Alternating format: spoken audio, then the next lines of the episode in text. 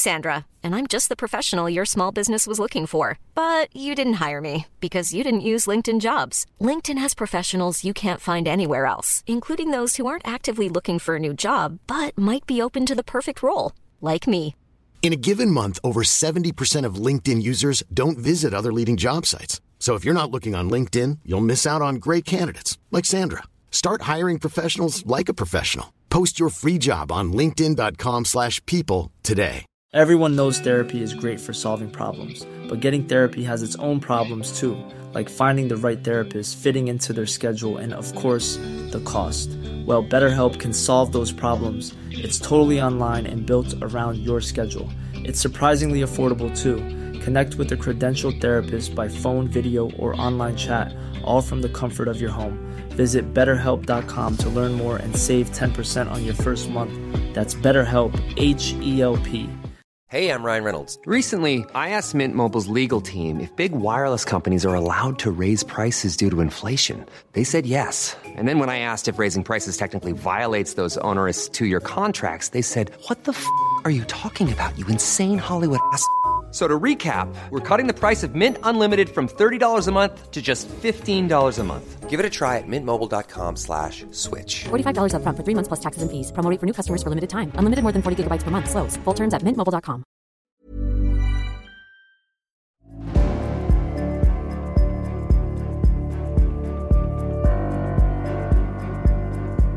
Aydin Darshini är entreprenör och driver Sveriges äldsta aktiva varumärke inom hampaförsäljning. Men att sälja hampa i Sverige har inte varit så lätt som man kan tänka sig.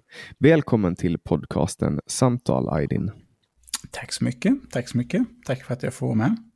Det är jag som ska tacka. Nu eh, måste jag börja med att säga förlåt till alla lyssnare som för första gången i världshistorien eh, sedan jag startade den här podden fick eh, vänta en vecka med ett samtal. Livet hände. Jag fick en vattenläcka och behövde fixa den och sen, ja, sen stockade allting upp sig. Men nu är, nu är jag tillbaks igen. Och jag har ju tidigare haft eh, lite samtal om det här ämnet, men då har det mest varit eh, cannabis eh, i sig. Också cannabis, alltså det, då, då tänker jag mer på drog cannabis. Mm. Eh, men du sysslar ju bara med eh, livsmedel cannabis, alltså det vill säga hampa, industrihampa. Ja, jag tror att, att säga att det bara är livsmedel kan ju bli lite... Jag, jag tror att man får, man får bredda det lite. Det är ju egentligen... Eh, bara för att ge en... Vad ska man säga? Jag får ta det från början. Alltså, inom EU så har vi ungefär 70 sorter. Det är en lista med olika sorter av, av cannabis som vi kallar för eh, hampa, EU-godkänd industrihampa. Och den listan ändras. Men de som stå, finns med i den listan, de får du beroende på vart du bor inom EU använda allt ifrån som en jordbruksprodukt till kosttillskott till livsmedel. Och, och samtidigt så finns det en hel industribit av det också där folk gör tusentals olika produkter av, eh, av, av växten. Men jag jobbar med de lagliga varianterna om man säger så. Eller de, de som för tillfället är lagliga jobbar jag med. Eh, Ja, för det där ändras vad jag förstår. Jag hade med, vad kan det ha varit, i höstas någon gång, hade med Otto Larsson eh, och Aha. han är aktivist och, och driver sajten Cannabis i fokus. Men då Ah. pratar vi ganska mycket om den politiska biten av, av cannabis. Nu kommer vi att prata ganska mycket om liksom eh, hampa som, som man kallar det i... Alltså det är så, du kan väl förklara lite, vad är skillnaden på hampa och cannabis? Alltså den största skillnaden förutom alltså att... Jag skulle säga DNA. -t. Det är samma sak. Men det är DNA som skiljer sig. Och den, den där lilla, lilla skillnaden i växtens eh, DNA, nu vet jag inte ens om det är så man säger inom du vet, världen av växter och det. En botaniker hade säkert skällt ut mig, men du förstår vad jag menar när jag säger det. Det, det, det jag hade sagt det är väl att det är mest det som är skillnaden och det gör att till exempel vi kan sälja hampa som ser ut, luktar och smakar som vanlig cannabis, men du blir inte hög. Och då kan folk säga, men vad fan, hur kan, vad fan är skillnaden då? För att i ren upplevelse, om du röker, säger vi, några av våra finare hampa buds som verkligen luktar och ser ut som, du vet, det fina gräset du får, du, du får tag i på stan eller vart var folk nu köper sitt skit ifrån. Eh, så är de, vad ska man säga, eh, så skulle folk bli chockade för att effekten är så extremt stor. Men då är det så bara, men hur kan de lukta och smaka likadant? Vad, vad är egentligen skillnaden? Det är som att ja, men den ena är dominant i cannabinoiden CBD, hampan alltså. Och medan den andra som du köper på gatan eller i en coffeeshop i Holland är dominant på eh, cannabinoiden THC. Och det är THC som man blir hög av då? THC är, eh, och det, och det är också att det finns flera olika varianter av THC. Men ja, THC är den som ger dig den psykoaktiva eh, ruset, om man säger så. Det är den som, som, som, som, som står för det. Men, men, men, det måste vara under rätta förhållanden också. För att här är en grej som många missförstår med industrihampar. Det är att folk bara, men, vad ska man säga, ja men 0,2 procent, du kan inte bli hög på det. Och det är så här bara, jo, det kan du visst det. Och folk bara, nej, men man kan, du kan röka en hel lyktstolpe med hampa. Och det är så att, ja men om du röker en hel lyktstolpe, anledningen till att du inte blir hög av industrihampa, det är inte för att det är 0,2% THC, utan det är på grund av att CBD dominerar så extremt mycket. Alltså en typisk industrihampa så är CBD-halten oftast typ minst 10 gånger större än THC-halten, oftast typ 20-30 gånger större CBD-halten. Och en egenskap CBD har mot THC är att CBD konkurrerar mot THC det slår ut effekten, alltså det är som en antidote, typ. Det, det, det, jag tror vissa brukar säga att den, är, att den har antipsykoaktiva egenskaper. Jag tycker det låter snyggt så jag kan säga det också. Men, mm. men ja, den, den, den motverkar. Och om, om ni som befinner er i länder där ni kan göra sådana experiment, ja men det är bara att testa. Det, det är typ, ni, ni kan ta Eh, ni köper CBD-buds och så köper ni THC-buds och att båda har samma styrka, 10, 15, vilken styrka som helst, men bara att de har samma. Och så, och så börjar ni testa, ni rullar en joint. Och eh, den första jointen så har den bara en femtedel av CBD-budsen. Andra jointen, då har den två femtedelar. Och, så, och den kommer märka att det kommer bli en sån gigantisk skillnad desto mer CBD det är. Och, och det är så, desto högre CBD går upp och desto mer THC går ner, desto mindre kommer du känna av THC. För det där, det där skämtar Louis CK om i en av sina uh, stand-up specialer där han berättar att han, han går ut och röker, de är i USA och så ska han gå ut i någon stat där det är lagligt med, med några kids och så röker han som han gjorde typ 20 år innan. Ja. Men då upptäckte han att uh, man har liksom förädlat så att den här THC-halten i, i det han rökte har ökat så mycket så att hela världen bara förändrades. Och så snear han. Ah, ja, men 100 procent. 100 procent. Plus att man, eh, jag misstänker också att om han som komiker som är så känd som han är, han har ju lite tuffare idag efter lite händelser som har hänt, men eh, så tror jag att man också är, man, man blir lite kaxig. Eh, att man, man, man, är, man, man röker lite mer. Men ja, jag, jag misstänker att det han fick där var minst tre till fem gånger starkare än det han brukar vara mm, van med. Men vad det var på 70-talet? ja, ja. Oh ja, alltså det, det Men sen är det också att vi, vi säger att CBD-halten på 70-talet låg på, säger vi, 0,1-0,2 procent. Och att så antar vi att den ligger fortfarande kvar på samma nivå, men THC har istället gått upp från 5-6 procent till 25-30 procent. Mm. Alltså det, det, det, är också det här med att CBD har inte ökat, den har legat kvar. Och, och det är en liten sån grej, N när du ökar THC-halten utan CBD, alltså... För, för det, det, är min upplevelse med cannabis, och det här är det som gör cannabis lite underlig. Det är som att, vi säger att du tar ett blås, känner ingenting. Ta två blås, blir bara lite starkare. Tredje blåsen, du är kört. Alltså cannabis har en extrem compounding-effekt som jag aldrig varit med om med några andra växter lite sådär, förstår du vad jag menar? Mm. Att den har en sån väldigt underlig compounding-effekt som gör Någon form av häv, hävstång liksom? Ja, någon extrem hävstång. Det är som att, det är som att, vänta nu, hur kunde ett till bloss göra en sån megaskillnad? Eller typ 15 milligram mer THC, hur kunde det göra en sån gigantisk skillnad i en kaka som är 1000 milligram? Eller, och, men cannabis har den... den eh, och, och, och, som sagt, nu när jag säger det, det är, av, det är av, erfaren, av min erfarenhet, så jag kan inte säga att, att det är så. Det är fortfarande en hypotes, för att jag kan inte på något sätt, om du frågar mig nu kan du bevisa den idén, så kan ju inte jag bevisa det. Så att... ja, jag, jag, jag har inte rökt någonting på, alltså jag har inte blivit hög på, på fem och ett halvt år. Uh, så jag, jag minns knappt hur det känns uh, mm. att röka cannabis. Men det är ingenting jag kommer att sticka under stol med att jag har, att jag har rökt min beskärda del cannabis. Jag använde det under många år som, som um, eh, ångestdämpande. Men sen mm.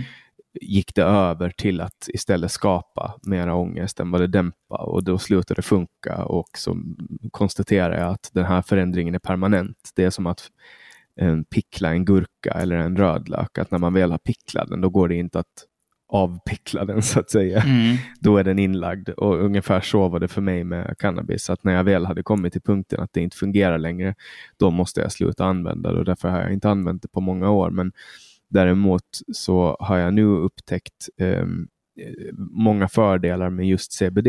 Att min frisör eh, lyckades lösa ett problem som jag har haft ända sedan jag var i tidigt tonår, alltså puberteten, har jag haft mm. problem med mitt, min hårbotten haft väldigt torr hårbotten och flaga, mjälla, eller inte, inte mjäll utan det är någon form av torr hårbotten, mjäll är någon svamp, men torr hårbotten. Och vi har bytt schampon och vi har testat allt som finns och jag har gjort olika behandlingar och jag har gjort olika inpackningar.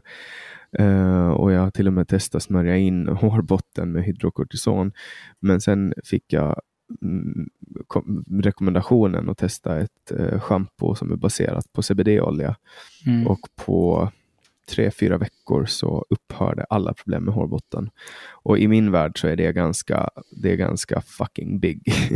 ja, men jag förstår det. Jag förstår det. Jag tror också en... en nu, nu, även om det här med att hampa använts som kosttillskott nu senaste 5-10 åren, ganska, alltså att det har breddats väldigt, väldigt starkt, så är det fortfarande att många förknippar cannabis med THC.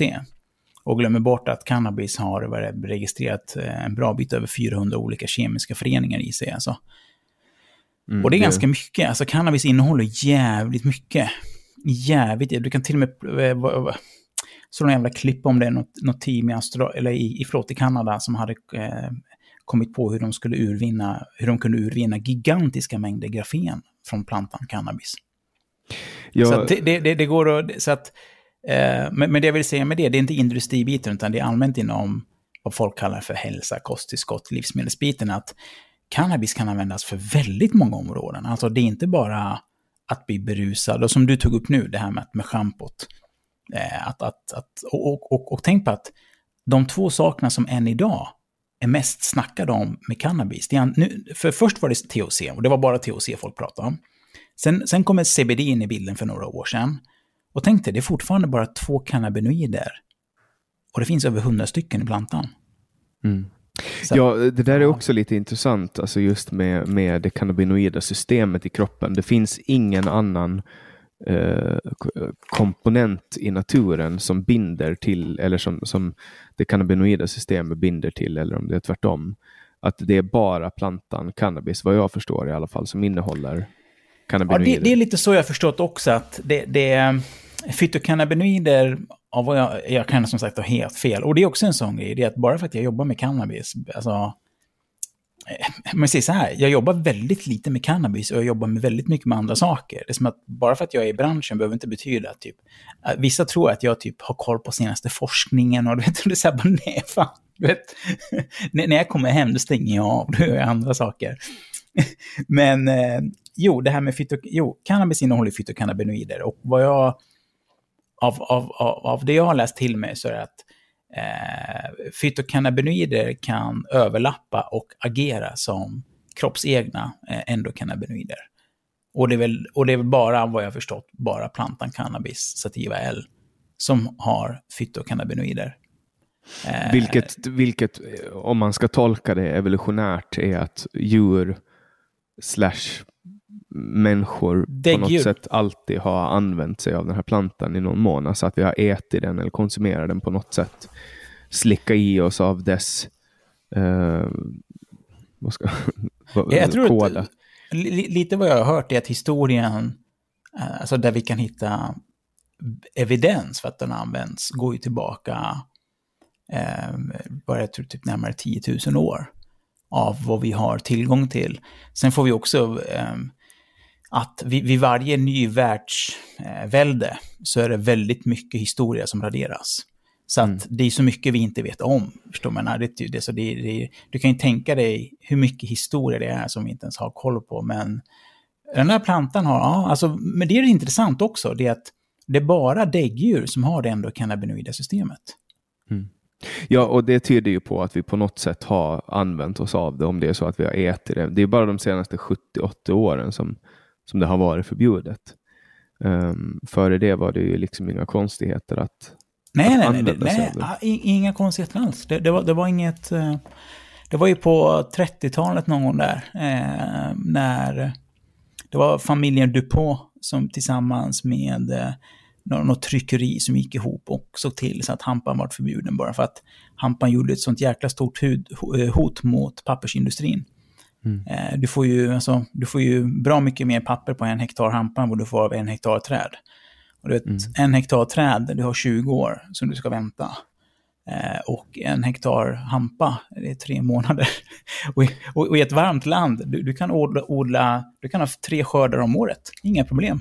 Vet, det- Det finns ju, det finns ju smått otroliga historier också om, om eh, Harry J. Anslinger eh, och hans eh, kärlek till Billie Holiday som och, och på något sätt också har eh, grundat sig i rasism som har gjort att, att cannabis som rusmedel har blivit förbjudet. Det finns mycket olika teorier och jag tror att det kommer att vara svårt att få veta vad, vad exakt som hände, men att det ligger någon form av, av eh, intressen bakom det här är ganska lätt att konstatera med tanke på att USAs regering har tagit patent på eh, tetrahydrocannabinol. Ja, som, nej. ja men det, det, är väl en sån, alltså allmänt i världen, det är väl en av de första bittra pillerna man får svälja om, om man vill på något sätt, eh, som, eller speciellt som entreprenör tycker jag, det är att ingenting sker av en slump, utan det finns alltid en agenda bakom någonting. Det, det finns alltid en bakplan. Du vet, saker sker inte i den här världen utan att det är någon som planerar någonting eller som har någonting som de har tänkt sig. Och det är som att det är som cannabis, jag kommer ihåg när cannabis eh, eh, så började explodera lite mer i takt med CBD-oljan och alla bara, men om det är så bra och du vet hit och dit och varför inte fler som pratar om det? Och sen började det komma fram massa dokumentärer av att ja, ja, det här har varit planerat hela tiden. alltså, och att förbjudet var, alltså förbjudet, eh, vad, jag förstod, drogs igång tack vare att det var ett megahot mot eh, pappersindustrin. Och de här var inte ett dugg intresserade av ett sånt hot. Så att, Ja, bomullsindustrin också, för att man, man får ju väldigt slitstarka fibrer av, Oh ja, av det. oh ja. och, och det där är ju också en sån här grej som köksmaskiner från men jag tror- 70-talet till exempel, de höll ju väldigt länge. Ja, jag, har sett någon tidning där, där det stod så här, någonting stil med typ så här, det var från 30-talet. Jag tror det var 30, 30 eller 20-talet där det stod så här, the alien plant. Typ bara för att de var så förvånade över allt man kunde göra med den. För att det var verkligen, och speciellt då, och då var det någonting, det här med jeansen tror jag. Att du, du, kan, du kan göra kläder som håller hur länge som helst. Det, alltså det, det, det, det, de är sjukt starka fibrerna i hampa. Otto berättade när han var med i, i podden om byggblock som man kan, som Ja, man kan ja, göra. ja. Vilket är i min värld det är ganska häftigt att man liksom kan eh, man kan bygga hus med det, man kan bygga kläder med det, man kan man kan göra väldigt mycket mera än bara konsumera det som, som kosttillskott. Men genom, genom din hemsida Nordic Medcan eh, så, så har du olika produkter. Är det du som har utvecklat de här produkterna eller köper du in från färdiga? Alltså Budsen utvecklar ju inte vi, utan de köper ju vi.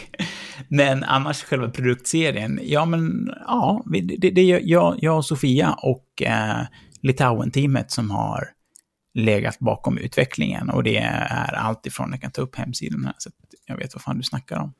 Eh, ska vi se här, eh, ny privatflik. Vad fan där?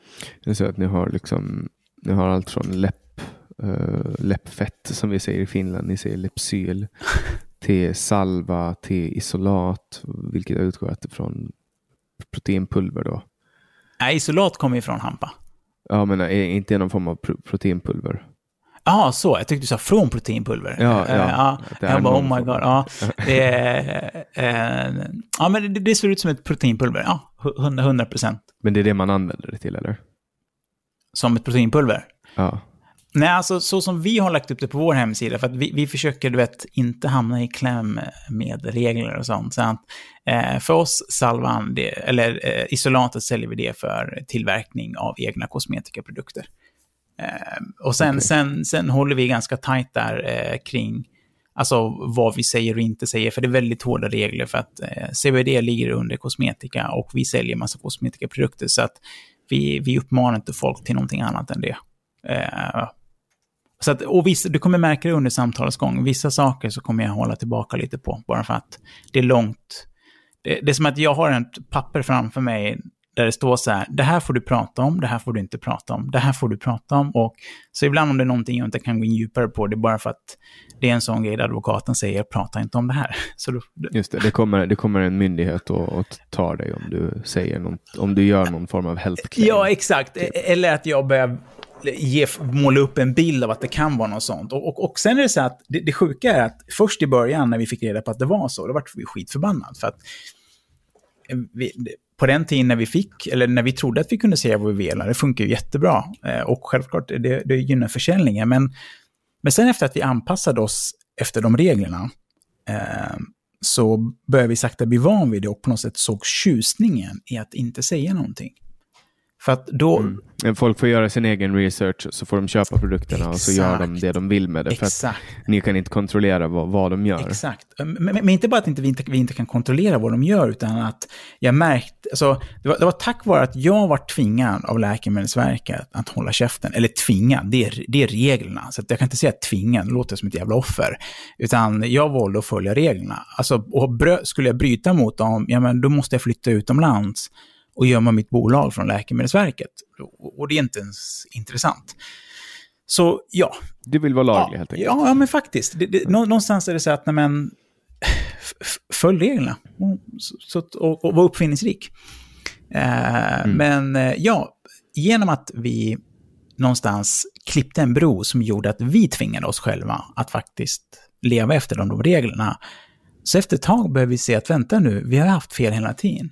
Den här regeln är jättebra. För att hade, om, om du tänker så här, om så finns det någon butik idag du kan gå in i handla, vad fan det kan vara, där det inte finns någon sorts form av påståenden. Antingen visuellt, eh, då menar jag i bildformat, eller i text, eller ljud, eh, eller dofter. Tänk dig, folk försöker hacka dig hela tiden till att du ska göra ett köp. Och det är helt sjukt. Och det, men jag insåg inte det förrän vi accepterade reglerna för hälsopåståenden. Och, och att själv, var, och det var då jag insåg, jag bara fan, det där är ju en jävla mega hjärntvätt. Alltså skulle, få, skulle det komma in regler kring det här, alltså de reglerna vi lever under, men, men nu är det så att det är inte bara att vi lever under de reglerna, utan vi gör det till en ytterlighet. Alltså vi, vi, vi, vi drar det som nazis att ibland får vi utskällning av folk, för att de bara, men vad fan, jag har ju handlat av er i, ända sedan ni började, kan du inte bara säga det här? Och jag bara, jag vägrar. Vet. Så ibland så kan vi få skit för det till och med också. Men, men det jag vill säga är att jag inser det nu. Det, det, det, det är helt fel. Och, och det skapar bara ett fårsamhälle. Eh, skulle vi ta bort det skulle hela, hela världen skulle förändras om folk skulle sluta med det. Och, och jag tror inte folk förstår hur mycket de konstant försöker uppmuntra till ett köp. Och då menar jag allt ifrån att det luktar gott i butiken, att de har speciella dofter, de har speciella, speciella vet du, lampor med olika nyanser för att väcka olika känslor. Du vet, musiken, texten, bild på någon vältränad kille som håller i den där tröjan, eller vad det kan nu vara för något. Förstår man? Att man blir Ja. konstant hackade. Så att den biten är jag skitglad. Det förändrade mitt liv helt och hållet. Eh, så det är tack Läkemedelsverket för den där gigantiska bunten med papper som vi, vi bara grät när vi såg den. Så vi skickade till våra advokater och bara okej, vad betyder det här? vi förstår inte. Men det är, många, det är många som har fått stänga ner sina eh, verksamheter för att de inte har kunnat följa de här många, många reglerna. Vad jag förstår. Det är att de inte har valt att följa dem. Det låter ju ganska galet faktiskt. Nej, alltså på ett sätt inte. För att jag förstår dem på den andra sidan också.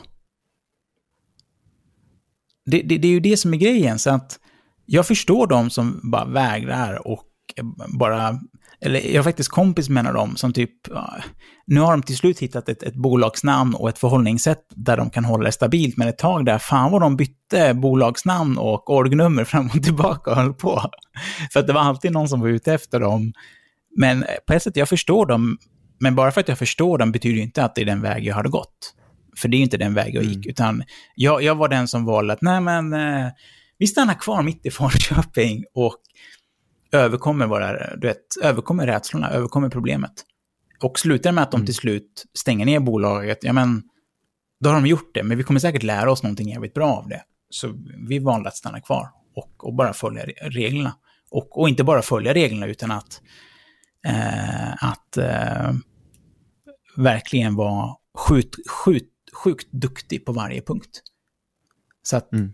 För jag menar, går man in på hemsidan och kollar vad ni har för produkter så säljer ni ju allt från liksom uh, hampa blommor till, till vågar, till ryggsäckar gjorda i hampa, till bångar som man kan röka ur. Uh, och, och, grinders som man kan grinda med. Men sen säljer den också en bok, ah. Livet inifrån ah. och ut, som handlar om om någon som har... Det, det, det kommer lite fler mm, sådana roliga böcker, kommer det. Vi har bara varit slö, ja. men... Uh... Så det talar ju sitt eget språk, men här kan man köpa en pipa. Ja. Det är så här, och, det, man, man, man, kan ju lite förstå uh, vad, vad det är tanken att man ska göra med de här grejerna, men ni säger inte att de ska rökas. Nej, utan för oss är det mer av att vi lägger upp det kunderna vill ha. Och sen finns det en gräns ibland. Till exempel, vi, vi, vet, det finns ingenting vi lägger upp som, eller jo, förutom böckerna då. För där är det som att, nej men det är för oss. Jag skiter om du köper den eller inte. Det, det är inte mitt problem. Och det roliga är att folk köper de där jävla böckerna. De går åt. Och, och, och, och vi, blir, vi, vi blir alltid lika förvånade när de går åt. Vi är bara, fan, folk, folk, folk kan inte låta, vet, och, men det är böcker som, som för oss har varit eh, väldigt, eh, alltså som har påverkat oss väldigt starkt i, i, i våra liv och gett oss annorlunda perspektiv. Men de saker vi har, det, det är saker som, som bångarna det är folk som har frågat om i evigheter, men jag bara nej, jag tänker inte sälja knarkiga bångar. Jag är ledsen kompis, det finns inte en chans. Ska jag sälja en bång, då får det fan se bra ut alltså. För... Mm, det ska inte vara något så här med någon med, med massa plantor på så här Nej, nej, nej. Alltså, färger. så här, tänk dig, vi får ju besök varje år av, av Miljösamverkan i Skaraborg som ska se till så att vår livsmedelslokal följer upp till standarden.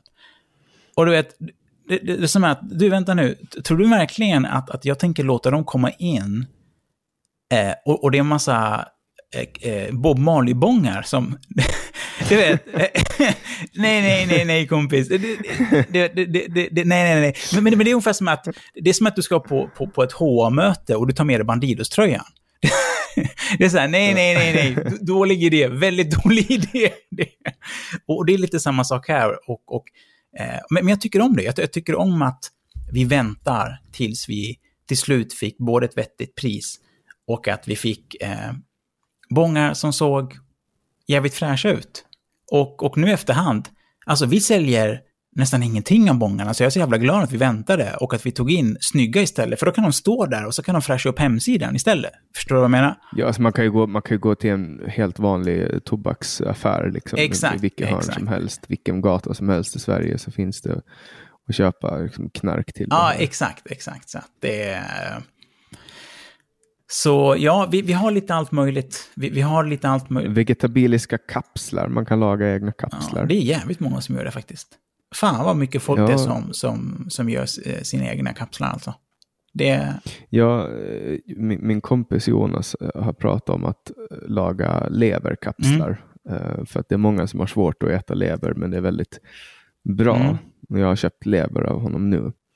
Och jag ska försöka lära mig äta nötlever. Jag är ju helt carnivore, jag äter bara kött mm. Efter min hundra dagars fasta. Men om man inte lyckas lära sig äta lever, då kan man alltid liksom man, man torkar ner den på något sätt, eller frystorkar den och så stoppar man in den i kapslar. Ja, det, det finns till och med färdiga sådana att köpa.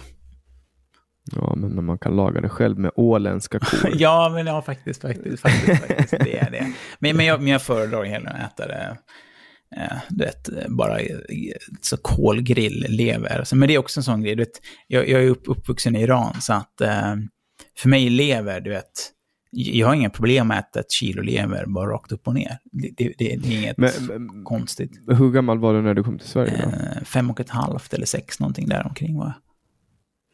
Okej. eh, men det, vad, då, är det, då är det inte nöt, utan det är väl får man äter mycket där, eller? Det är väldigt mycket får. Ja, Fårlever. väldigt mycket får. Ja. För den har, den har en mildare smak vad jag förstår än nöt. Jag har inte kommit så långt att jag har börjat... För att i eh, Sverige har jag börja- bara av, i vuxen ålder, när jag var yngre, det vet jag inte, fan, de gjorde ju allt möjligt alltså. Eh, det, var, det var så du vet, det, det, det, var, det, det var ingen ovanlighet att man vaknar upp mitt på natten och så hör man inte något som kokar i, i, i köket och så går man in dit så är det en megakastrull och så öppnar man upp den och håller på att bajsa ner sig för det ligger en så här, en, en, en, en, ett huvud där och kokar över natten, du vet. Det var, så att, men, men jag vet inte vilket jag fick, men, men i vuxen ålder, när jag, för nu kan jag minnas det lever jag har ätit och det har varit nötlever, men det har inte varit något problem. Nej, men för där är lever är en grej som, som många har extremt Ja. svårt med, men det, det verkar ha varit någonting som går ner, alltså från de här 60-talisterna som växte upp med att man åt lever typ två, tre gånger i veckan. Mm. Eh, och sen har de liksom utvecklat någon form av hat för det. Som min generation, jag är en 90-talist, s- hatar potatis. För att vi fick oerhört mycket potatis i skolan. Det var typ så tre gånger i veckan fick Mm. potatis, potatis hela tiden. Jag vet inte vad, vad alla generationer har säkert någon hatmat, men, men det verkar som att min föräldrageneration har lever som hatmat. Och jag har aldrig egentligen liksom ätit lever, utan jag har bara fått lära mig att usch, lever är äckligt, bla bla. bla. Ehm, men- men det, ska Men, men det kan jag säga att allmänt, det, det är... Alltså, äh, det, det, det tar med, med, eh, med, med, ett kött, och, och, och nu ser jag det själv som, som, som själv äh, äter under vad man kallar för Carvinor-rubriken. Så för varje vecka som går så, så märker jag hur mycket motstånd jag haft mot kött förut, rent mentalt alltså. Så att, eh, för att jag märker att jag tycker det börjar bli godare och godare och jag äter större och större mängder.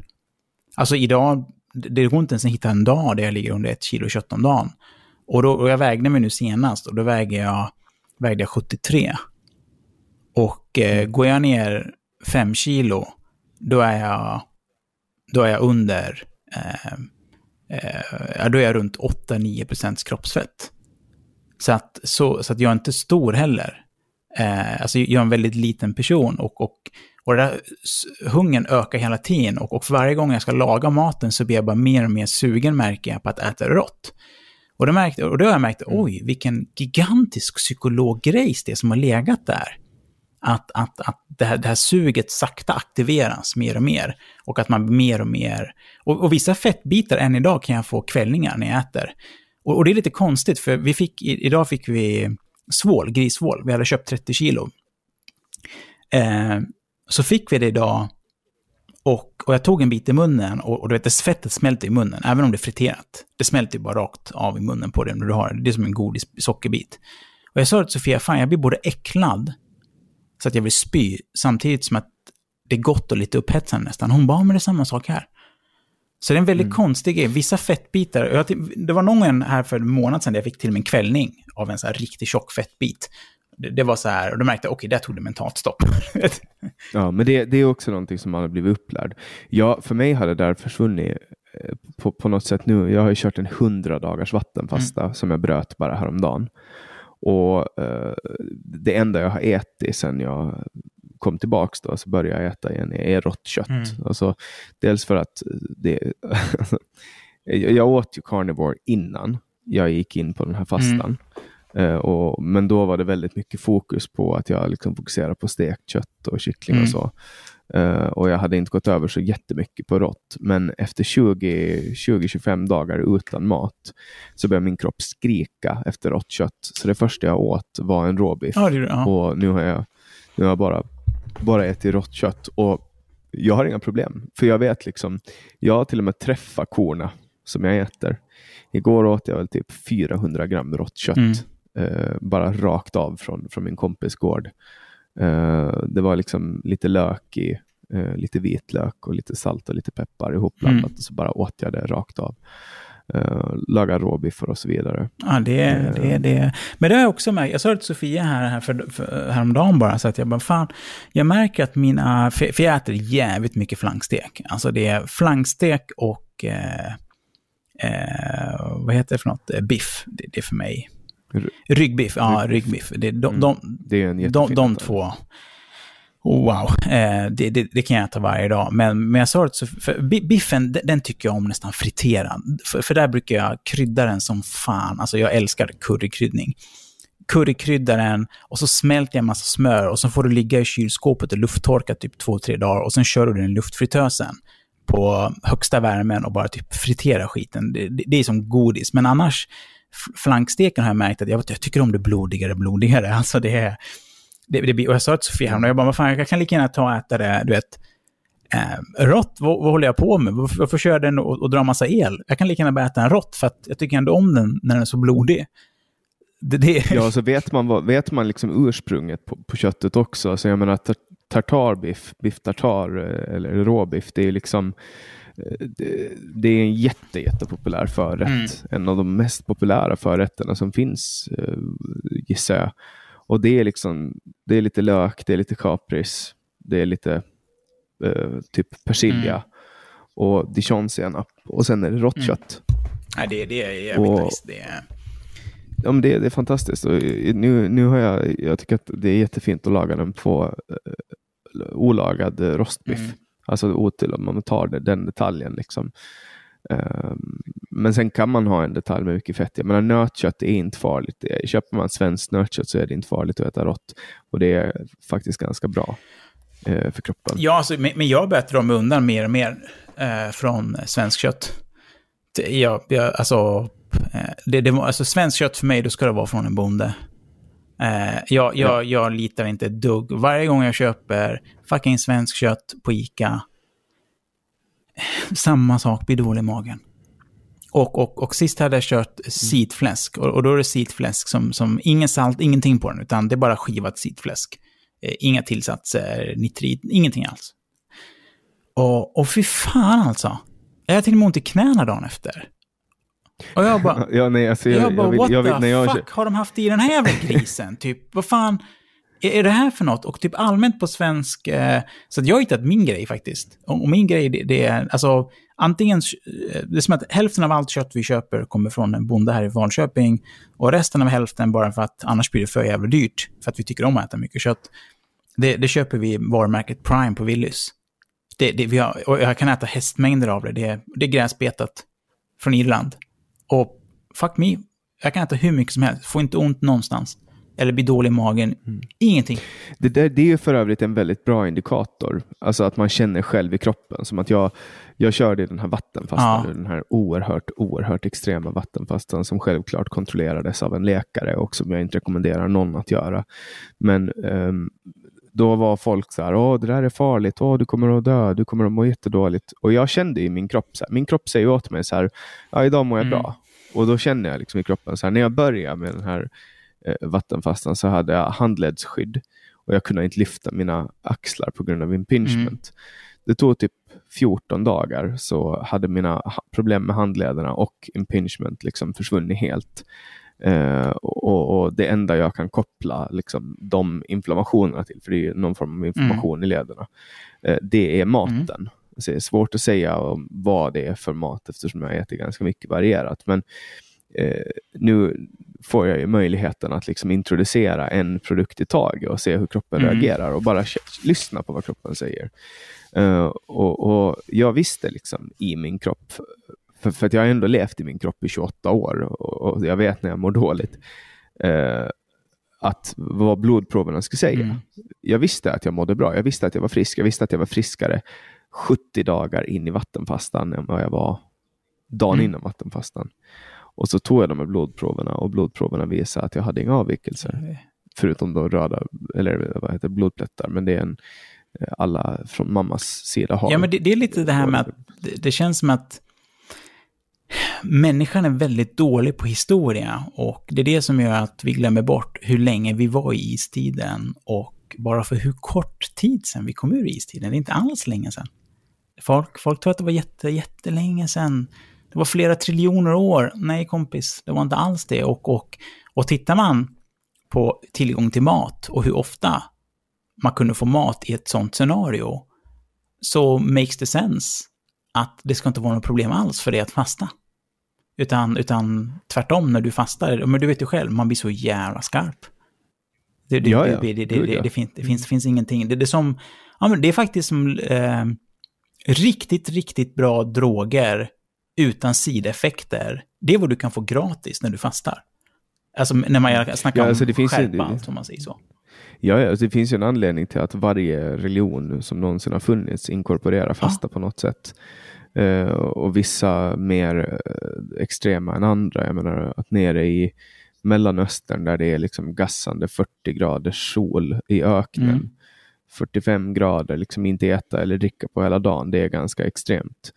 Eh, om man jämför med att köra Ramadan uppe i, i Skandinavien.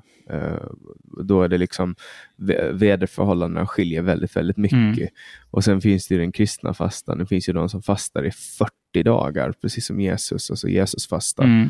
Och, och sen finns det ju liksom inom de österländska fjärran österreligionerna eh, så fastar man ju också Mm. väldigt mycket. Ehm, och på olika Jag, sätt. jag hörde en sån och, rolig, en polares polare som gick, var med i något kyrkgäng och sa Ja, men vi fastar, jaha, jaså, ja, vi fastar en hel vecka. Jag bara, fan vad coolt. Församlingen, men det enda vi äter är frukt. Och jag bara, va? Jag, jag, jag bara, du, du kan, du kan inte fasta med insulinpåslag. Nej, man kan, då kan man, man kan ju lika gärna då fasta med Ahlgrens ja, men exakt. Du kan lika gärna dricka en Pepsi en gång om dagen istället för frukten. Det, det, du kommer få ett insulin på... Alltså, så det, det, var, det, var lite, det var lite roligt. Eh, med, Ja, så fastan, det, är- det är ju det som är att man bryter fastan med insulin. ja, insulinpåslag. Det är det. Ja, men med grejen att jag, jag kan tycka att du kan bryta... För jag vet när jag...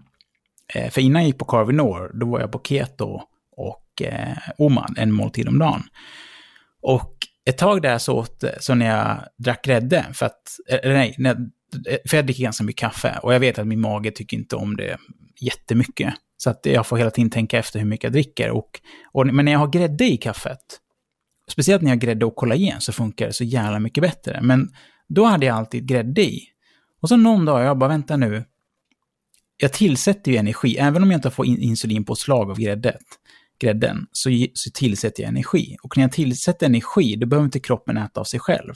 Så att jag långsammar bara ner eh, eh, processen i att gå djupare in i autophagy. Så då slutade jag med det.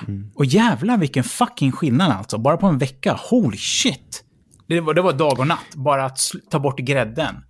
Och, och, och, och, och tänkte då, då tog jag bort något som inte ger insulinpåslag. Men det enda det gör är att du tillfälligt får in lite energi. Som du kan använda. Mm. Och det, där är också lite intressant, alltså för att det, det finns ju alltså eh, man, man- upptäckte för inte alls så jättelänge sedan att man kan liksom fortsätta sin fasta om man, om man äter viss, ett visst fett, alltså medellångkedjiga triglycerider. Eh, som är alltså, triglycerider med, med två eller tre fettsyror. Ja, du, du, du, du menar att man, man stoppar i sig fett som är i form, mer form som ketoner, eller? Ja, exakt. Alltså me- medel, medellångkedjiga triglycerider, MCT eh, Ja, ja. säljer de det som. Och man förädlar ofta då kokosolja eller palmolja. Och då ehm, eh, Bulletproof coffee hade du säkert hört Mm. om. Eh, och, och det är liksom någonting som blev populärt. Och det var inte alls super länge sedan eh, som, som man kom på det här. Eh, att man kan tillsätta då MCT-olja. Och, och fortfarande vara i ett fastande tillstånd. Exakt. Och, och sen speciellt i kaffe. Att du tar det på morgonen och då kan du liksom skjuta i dig energi och på det sättet så kan du upprätthålla fastan längre. För problemet för många är ju att, att upprätthålla fastan. Mm. De, de kan inte göra det. Och kan du då, eh, det var Dave, Dave Asprey, en författare som skrev The Bulletproof Mm. Diet, som först gjorde det här känt, men kan du maximera sannolikheten att du håller fastan, då kommer du att, att, att på lång sikt få flest hälsofördelar. Så det här blev jättepopulärt och jag har själv använt mig av det. Hälla lite MCT-olja i kaffe på morgonen. Ah, vad cool. För jag, Och- och- jag, jag brukade köra minipass på morgonen. Så att eh, jag åt mitt sista måltid då, eller jag åt bara en gång egentligen, men... Får se nu. Vad blir då måltiden? Mellan, säg mellan 6 och 9, någon gång där åt jag. För att jag tränade innan. Eh, men när jag vaknade på morgonen, för då hade jag ex- experiment... Nu är det så att jag har ingen mätinstrument, så jag, kan, jag, jag vet inte hur man mäter i vilket steg Toffoge man är i. Förstår man? Jag tror man måste ha ganska det- avancerat... eh, ja. Autofagi får man ju räkna ut. Det är typ 36 timmar efter att ketosen har inträtt. Och bara för att göra det, förklara för, för lyssnarna vad autofagi är. Det är när du slutar äta och tillföra protein till kroppen. Då går kroppen in i ett eh, tillstånd som heter autofagi, där som bokstavligt talat betyder självätning, där kroppen börjar bryta ner trasiga celler Mm. och gör om dem till aminosyror. Och aminosyrorna används sen för att bygga muskler. Eh, och nu, nu bygger man ju inte så jättemycket muskler när man inte äter, men du kan åtminstone minimera tappet av eh, muskelprotein, alltså att man inte bryter ner Ja, så muskler. första... Och det kommer här är intressanta. En, 60. gör du bara en enveckasfasta på vatten, så kommer du öka i muskel, Mm. muskelmassa. En, en, en, en, en veckas, för då hinner du inte gå så långt. Men du hinner fortfarande reparera. Så att det är... Ja, så man har ju kvar proteiner ganska Ja, länge. oh det ja. här att, man, att man måste köpa en, en eh, sockerfylld proteinbar på vägen ut från gymmet, annars kommer man inte få några gains. Det är fucking bullshit. Ja, det är as fuck. 100% bullshit. Det, det, det är hu- 100. Ja, alltså det finns ju så mycket information som man kan hitta eh, som är direkt liksom inte felaktig men eh, missvisande som fan. Alltså, eh, man, man behöver... det, det, är, det, är jävligt svårt att hitta bra information därför att du kan hitta saker som är, eh, säger emot varandra. Alltså om, Oh ja, alltså det, det, det, det. Men, men, men det där är något som jag tyckte var konstigt. Och jag tror du kanske också upplevt det. För ibland när jag pratar med folk om det här ämnet. Jag bara, vänta nu. Jag kunde hitta det på, på, på Google och YouTube och litteratur hit och dit. Men fan, det är bara att gå och leta. Och, och jag märker att det är jättesvårt att, att ens hitta samma information. Förstår, eller förstår Ja, vad jag menar? ja, alltså algoritmerna visar ju om, om, om du tidigare har varit intresserad av eh, vegankost, eh, Ja. då kommer du att få väldigt mycket vegankost. Alltså jag kör det, jag är väldigt oerhört öppensinnad när det kommer till att testa olika saker. Och jag Mm. körde liksom full keto vegan ett tag eh, för några år sedan innan, man ins, innan, innan det började bli välkänt att det inte går att, Mm. att vara det för att du får i dig så jävla mycket dåliga fetter. eh, Så att man blir så jävla inflammerad i kroppen. Jag var ju till läkare då. Den här läkaren sa så här, jag tog avföringsprover och, och så bara sa läkaren till mig så att ja, alltså vad du är, än du, är, ät, du äter så måste du sluta. Liksom, för att det här är inte bra. Du tar inte upp någon näring. Och så frågade hon, vad äter du? Och jag bara, "Jag är vegan. Eh, Och det var inte vad det hon var beredd på. Liksom. Eh, Men, där har jag själv fått testa. Sen finns det säkert de som mår jättebra på det. Min mamma har varit vegetarian sedan 80-talet och hon mår hur bra som helst på det. Men, eh, men då under den perioden, då fick jag upp väldigt mycket eh, saker som bekräftar min bias. Att ja, men veganism är bra. Jag åt någon jävla ärt och veteprotein blandat och då åt jag faktiskt också då hampaprotein. Men, men det smakar ju piss. Alltså, det smakar så jävla äckligt att få i sig de här jävla proteinerna. Alltså de här vegetabiliska. Och du måste ju ha tre stycken jätte icke biotillgängliga eh, olika proteinkällor för att överhuvudtaget kunna få i dig proteinen du behöver. Och så skiter man ut typ allt. Mm. När du, egentligen, du kan bara ta en bit rött kött liksom och så får du alla proteiner du behöver. Eh, men, men då i alla fall, det jag ska komma till var att då fick jag bara sånt som bekräftar min världsbild om veganism och att man ska dricka jättemycket rapsolja och så vidare. Och nu när Mm. jag är 100% carnivore, då får jag bara carnivore-reklam och bara sånt som bekräftar min världsbild. Ja, ja men det, det och, och, och så det är en, eh, alltså, och, och vad, vad det här gör, det här systemet också, det, det är väldigt fascinerande och det är att det här systemet minskar chansen för att folk ska ändra på sig. Visst, visst är det så. Och, och, Ja. sen, och sen har vi också det här med confirmation bias som gör att människor rent psykologiskt har jättesvårt att förändra sig. För jag Mm. menar, du har en generation som har växt upp med att du ska äta lågfett och att du ska köpa fettsnålt och att allt som är lightprodukter är bra. Mm. Eh, och, och, och så är det oerhört svårt att förändra eh, det beteendet. Alltså det är egentligen Mm. bara att låta det paradigmskifte slå över i någonting annat. Men nu håller det på, tyvärr på att slå över i att vi ska äta liksom veganskt och man ska odla liksom svampar i stora cisterntorn eh, som man ska få att lukta och smaka som kött. Men istället för att bara äta bra kött. Ja, men det, det, och det är någonting som jag tror många missar, det är att desto, desto mindre kött vi äter, och sen också vilken, hur vi äter köttet. För att det, det här med industrivarianten, nej, det funkar inte. Men, så det, det, det är 100%. Industrivarianten kommer inte funka långsiktigt och det dödar ekosystemen. För igen att alla de, här, alla de här djuren vi har, de här djuren är ju menade att leva ute i naturen för att bidra till ekosystemet. Exakt. Så att slutar vi äta djuren, ja men då kommer vi krascha massa olika ekosystem. Alltså det kommer påverka planeten åt helvete. För det är som att vi, vissa som bara, men, eh, ja, men vi, beslutar slutar äta kor, men alla bara slutar äta kor. Det är som att, men du, tror, tror du vi kommer typ låta alla kor flytta till Afrika och sen låta Afrika bli en enda megaskog? Eh, va? Det funkar inte så. Vi har knappt plats för lejonen där för fan. Det är som att om vi slutar äta kor, då kommer kon försvinna. Den kommer bli extint. Det, det ja, och då kommer helt. ju oerhört många bönder som idag odlar spannmål för att mata kor med att, att eh, dö av svält. Ja, men, men det är inte bara det, utan de här, alltså, allt i naturen lever ju på varandra.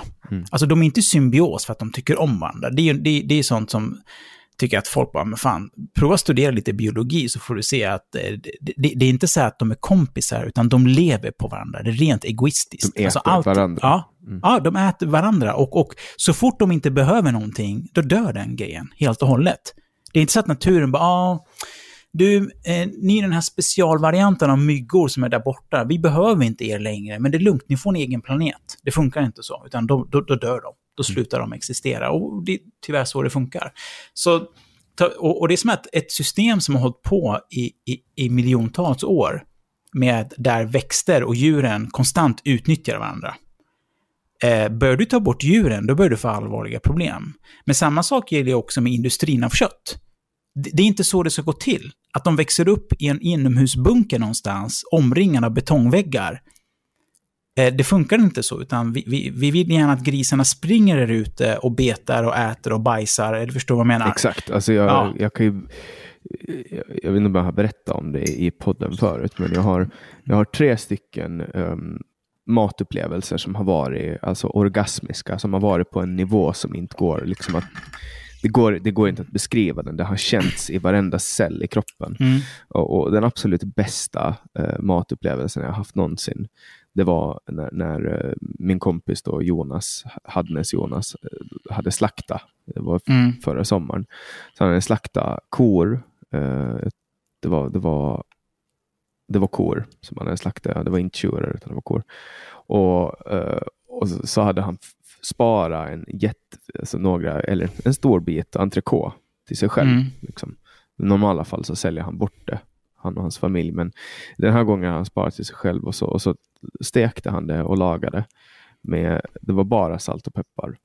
Mm. Eh, och så, så åt vi det. Och det var alltså den, Alltså jag upplever det än i den jag får nästan lite tårar när jag tänker på det för att det var så annorlunda. Det var så jävla bra. Mm. Det, och det, var, det var en, en ko som har levt liksom hela sitt liv ute eh, i- Lämland på Åland. Eh, varit med sina kompisar, varit med sin mamma, eh, haft kalvar, levt bra liksom och bara ätit gräs och Ja. fått gå ute och inne hur den vill. Och liksom, den har haft allt den behöver och den visste inte om att den skulle dö.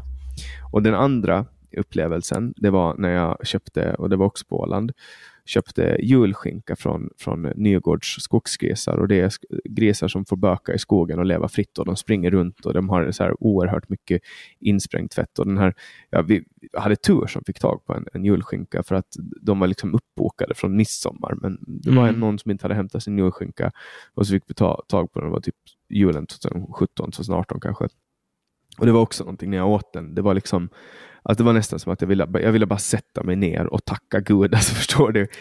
Den där upplevelsen, en stor skillnad. Uh, och den tredje, det var, det var ett specialkaffe från kafferosteriet Koppar i Tyresö.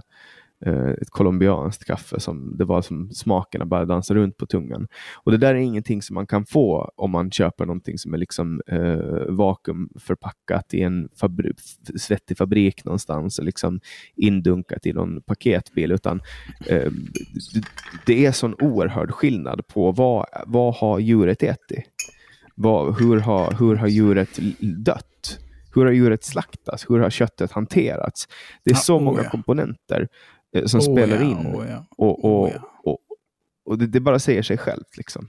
Ja, men alltså, det, jag tror att det, det, det, det, som är lite den bittra sanningen är att, nej, att, att vara en bonde, det är ett hantverk. Det, det, det, det, det är som att vara en konstnär. För att det är inte bara heller, för att vi, vi håller på att kolla på det i Falköping, även med vänner, men även funderar på att kanske köpa in oss på en gård där de har eh, djur. Och, och, det är att bygga ekosystem där djuren roterar på varandra och tillsammans skapa ett ekosystem.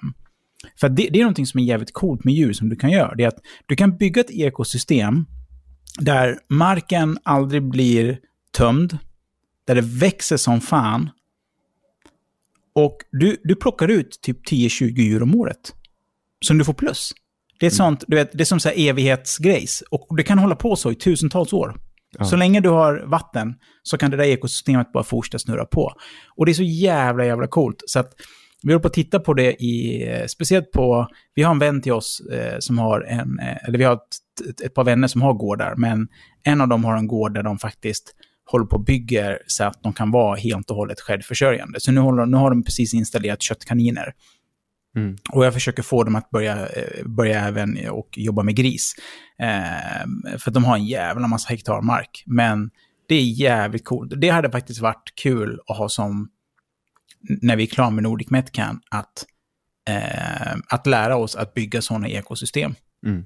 Det... Ja, alltså, jag, jag, känner en kille, Johan Pensar. Han mm. kommer från Nacka och han köpte gård ute i Roslagens skärgård och, och blev bonde. Liksom. Nu har han får. Mm.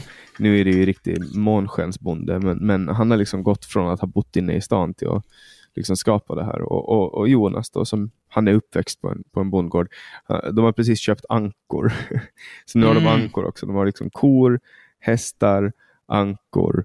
Eh, och, och, det där blir liksom, alla djur bara lever tillsammans. Det, det är så jävla häftigt att se. Du vet, alla hundar och katter och alla bara springer tillsammans och bara är med varandra. Det är så jävla coolt. Alltså, och, och, och, det, och det är en sån... Jag vet inte, det, det är en sån fantastisk känsla av att kliva in i ett sånt ställe. Vi har, en av våra vänner här i Falköping har en sån gård med, alltså de har lamer och allt möjligt skit. De har you name it. Så det, det, det, det är och, och, och, de, har ett, de, har, de har lite exotiska djur också som inte jag får prata om hur som helst. Men de, de har väldigt mycket coolt och det, och, det, och, det är så jävla coolt att se hur alla djuren bara kommer överens. Det är så här, det, det, är helt fascinerande. Det, det är, så ja, det, det, hade jag jättegärna velat ha. Fy fan vad kul det hade varit. Ja, men bara den grejen. Tänkte, här i Falköping så bodde jag, när jag flyttade hit, så bodde jag först i ett litet hus eh, på landet. Och precis tre meter bortom mitt kök så ligger, eh, står det hästar, två ponnys. Mm. Och, och, att, och, och 100 meter bort då har du en massa kossor, du vet, vi var ju omringade av, det var ju bara bönder överallt. Antingen var det häst, folk, hästfolk eller så var det bönder med, med, med kor eller grisar eller vad det kan vara för något. Men att få leva i den miljön, eh, så jag vet inte, för mig var det i alla fall att gud vad, vad bekväm jag känner mig i en sån här miljö. Ja, alltså det, det, är någonting, tror jag, inbyggt i människan. Jag har ju alltid varit, liksom, jag har delvis växt upp ute på landet, men eh, det är först nu på senare år, faktiskt efter att jag började hänga med Jonas, som, som jag har insett att jag har någon form av behov att bo ute på landet. Mm. Eh, alltså att jag vill vara ute på landet och, och, och, nu åker jag inte in till stan mer än nödvändigt. Nu har jag faktiskt bosatt mig. Jag behöver vara nära Stockholm. Men jag har bosatt mig ute på landet för att kunna köra in när jag behöver det. Liksom. För att det, där Ja. li- det är lite som ett gift. Jag kommer ihåg hur det var när jag bodde inne i stan. Eh, det kunde gå liksom tre månader utan att jag åkte utanför tullarna. För att allting finns innanför tullarna och allt som liksom man behövde kunde man beställa på internet. Eh, och, och, och, och så kändes det hemskt att lämna Stockholm för att det kändes som att jag var beroende på något sätt. Men sen kändes det alltid hemskt att komma tillbaks. För att det är ju så, så att när man lämnar ett beroende så är det ju alltid jobbigt. Eh, och, och att liksom leva i den här urbana miljön, det är som ett gift. Det är inte meningen att vi ska göra det. Nej, alltså... Men sen tycker jag, alltså, jag tror att vad som är meningen och inte meningen, där, där brukar jag vara lite försiktig med, med hur, hur jag uttalar mig. För att, du vet, livet i den här verkligheten är ju ändå en viss typ av, alltså, vi, vi sitter ju på någon sorts form av tidslinje. Och det är någon, vi är på väg någonstans och om hundra år så kommer inte vi vara så som vi är idag. Det, det, saker kommer förändras och det, och det går inte att stoppa det. Det, det, det är så att Sen om, det, om, om vi är... Alltså jag kan absolut förstå folk som trivs eh, jättemycket på landet. Och jag förstår de som trivs in i städer och, och... Ja, jag vet inte hur jag ska säga där faktiskt. Det är typ... Allt har ju sin charm, men jag tror ändå att, att vi på något sätt som människor ska vara ute i naturen. Vi ska se det, det finns en anledning till varför, om man kollar på köpbeteenden, alla vill bo nära vatten till exempel, de flesta i alla fall. Mm. Det är därför priserna är så dyra på strandtomter. Folk vill se vatten, det är någonting som vi är trygga av. Ja, vi, om vi säger så här. Människans koppling till naturen, eller det vi kallar för naturen, är oundviklig. Den, den, den kopplingen är så stark så att det, det, det, det är sinnesrubbat. Det är som att bara ta vilken stressad person som helst, sätt dem framför en brasa så kommer de hamna i hypnos. Eller på en häst. Ja, så, så att det, det är typ, eller inte bara det, ta vem som helst och, och bara tryck deras nylle rakt upp i nyllet på en kossa så de får känna doften av, en, av, av en ko. Så kommer det bli en, en, en, en, eh, en, en, en hormonell reaktion inom dem. Någonting kommer hända. Eller bara den grejen av att lägga din hand på, på, eh, på, på bröstet på en häst. Eller på en, det händer någonting med oss. Det, det är som att Eh, Och det är någonting som är så här väldigt djupt, djupt hårt kopplad inom oss. Det är någon sorts form av genetisk respons. Eller jag vet inte, Ja, alltså det, vi ska alltså så här, jag, jag, det, där, det, har, det där har nog varit att man att sen vi började leva tillsammans med hästar och med boskap så har det gått bättre för människan och därför har vi bara utvecklat den här känslan att vi ska alltså, i, bara vara där. Det är ungefär som att ta två människor och, Mm. och bara låta dem växa upp i en laboratoriemiljö eh, och så stoppar du ihop dem. De kommer, de kommer att lära sig att knulla ändå. Liksom. För att det där sitter så djupt inne i deras eh, liksom hormonella. De kommer att hitta in i varandra och skaffa, skaffa barn. Även om de aldrig har gått på sexualundervisning. Eh, det sitter i DNA. På Ah, ja. Ah, ja. Det, det, det, det, sitter i, det sitter i DNA. Och sen, men sen är det också, hade jag sagt, det, det som är att för varje gång det blir en större evolution på planeten, det kan vara att vi får en ny härskare eller vad det kan vara för något som händer, så är det alltid mega mängder av historia som försvinner. Så att det är det, vi, vi vet väldigt lite om hur det var eh, förr i tiden faktiskt, hur saker och ting har varit och inte har varit. Alltså vi vet väl det- mindre än en procent av mänsklighetens historia. vet vi. Ja, är det något sånt eller? Det är, det är någonting sånt. Det är, Ja, det- det- det är så vi ofattbart lite. Det är så lite så att man... Men det är lätt att leva, alltså eftersom den historien som vi har tillgänglig så är det Ja. väldigt svårt för en person att lära sig allt av. Ja, det är det. Eh, och- Och en intressant sak faktiskt, på tanke på, för jag vet att vi, vi, vi, vi lämnar cannabis mer och mer ämnet med företaget, men det kan jag säga för er som lyssnar här.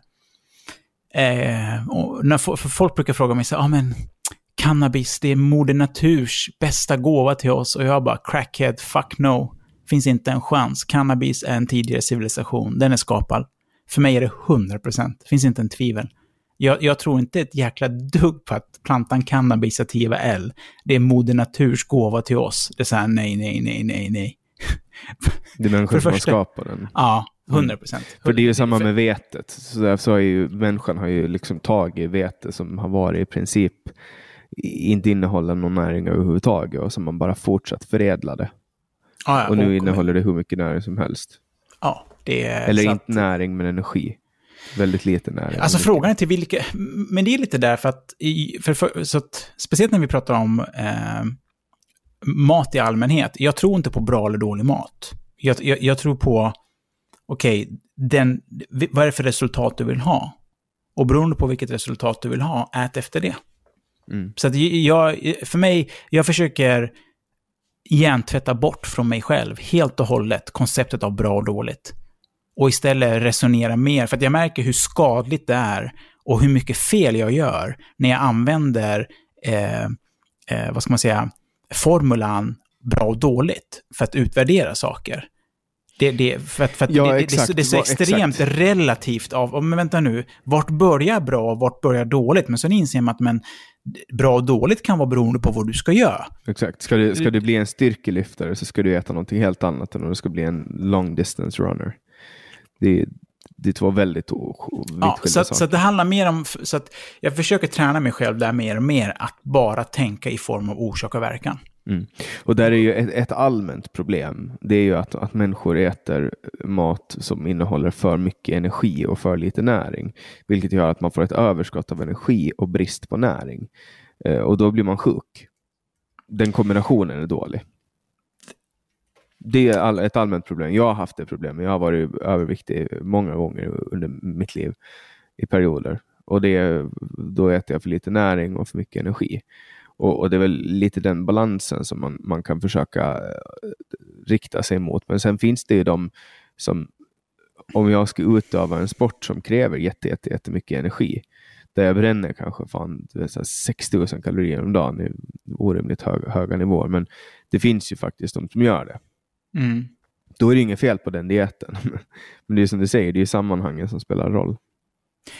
Ja, och, och sen också att titta på att det som vi, visar bara, ja men vadå, du vet, eh, det, inom Carvinor-gänget i alla fall, eh, där är det jättemånga som bara, ja men grönsaker är dåligt för dig. Och det är så här, e-, eller grönsaker har ingen näring. Och det är som, vänta nu, om grönsaker inte hade näring, hur fan kan kossan då leva på gräs? Är ni, är ni, är ni typ efterblivna? Det är som att, nej men det där går inte ihop alls. Men kossan har ju, nu ska jag inte, jag ska inte varken försvara carnivore-gänget eller... Nej, nej men låt mig komma till, till, till, till, eh, till punkten på den. För att, utan det är mer så att nej, men, kossan vet ju vad den ska göra med det. Kossan Mm. vet hur den ska omvandla gräs till fett. Men vi kan inte omvandla gräs till fett. Så att det är inte att... Det är det, så att jag har blivit en total non-believer på bra mat och dålig mat, utan det är mer att vad, kan, kan du göra någonting av det? Det är som mig själv, sen, folk som frågar mig varför vart du Carvinor Aydin? Jo, men för att alltså, jag, jag, jag, jag, tål inte toxinerna. Alltså, jag blir jättedålig av både kolhydrater. Jag, jag, får, jag, får- jag får otroligt dålig genetisk respons omedelbart på kolhydrater. Och jag får extremt dålig genetisk respons på toxinerna som är i växter. Alltså jag blir jättedålig. Och, och jag har inte vetat om det. Jag sa det till Sofia här- häromdagen bara. Jag bara, du, fan, jag är en helt annan person på Carvinor. Jag, jag, jag har gått omkring och mått dåligt i så många år. Lättstressad, blir lätt irriterad och allt. Det är bara, det, det är borta nu. Mm. Att, Jag, jag har samma upplevelse, alltså just det där med att ja, det fanns en period där jag åt oerhört mycket broccoli. Alltså Mm. varje dag åt jag. Det var typ en, alltså jag åt fruktansvärt mycket broccoli. Kyckling och broccoli, kyckling och broccoli. Och jag mådde så jävla dåligt. Och du vet, jag höll på att ånga. Jag hade en speciell ångmaskin som jag ångade broccoli med. Och det, det var Mm. liksom mycket.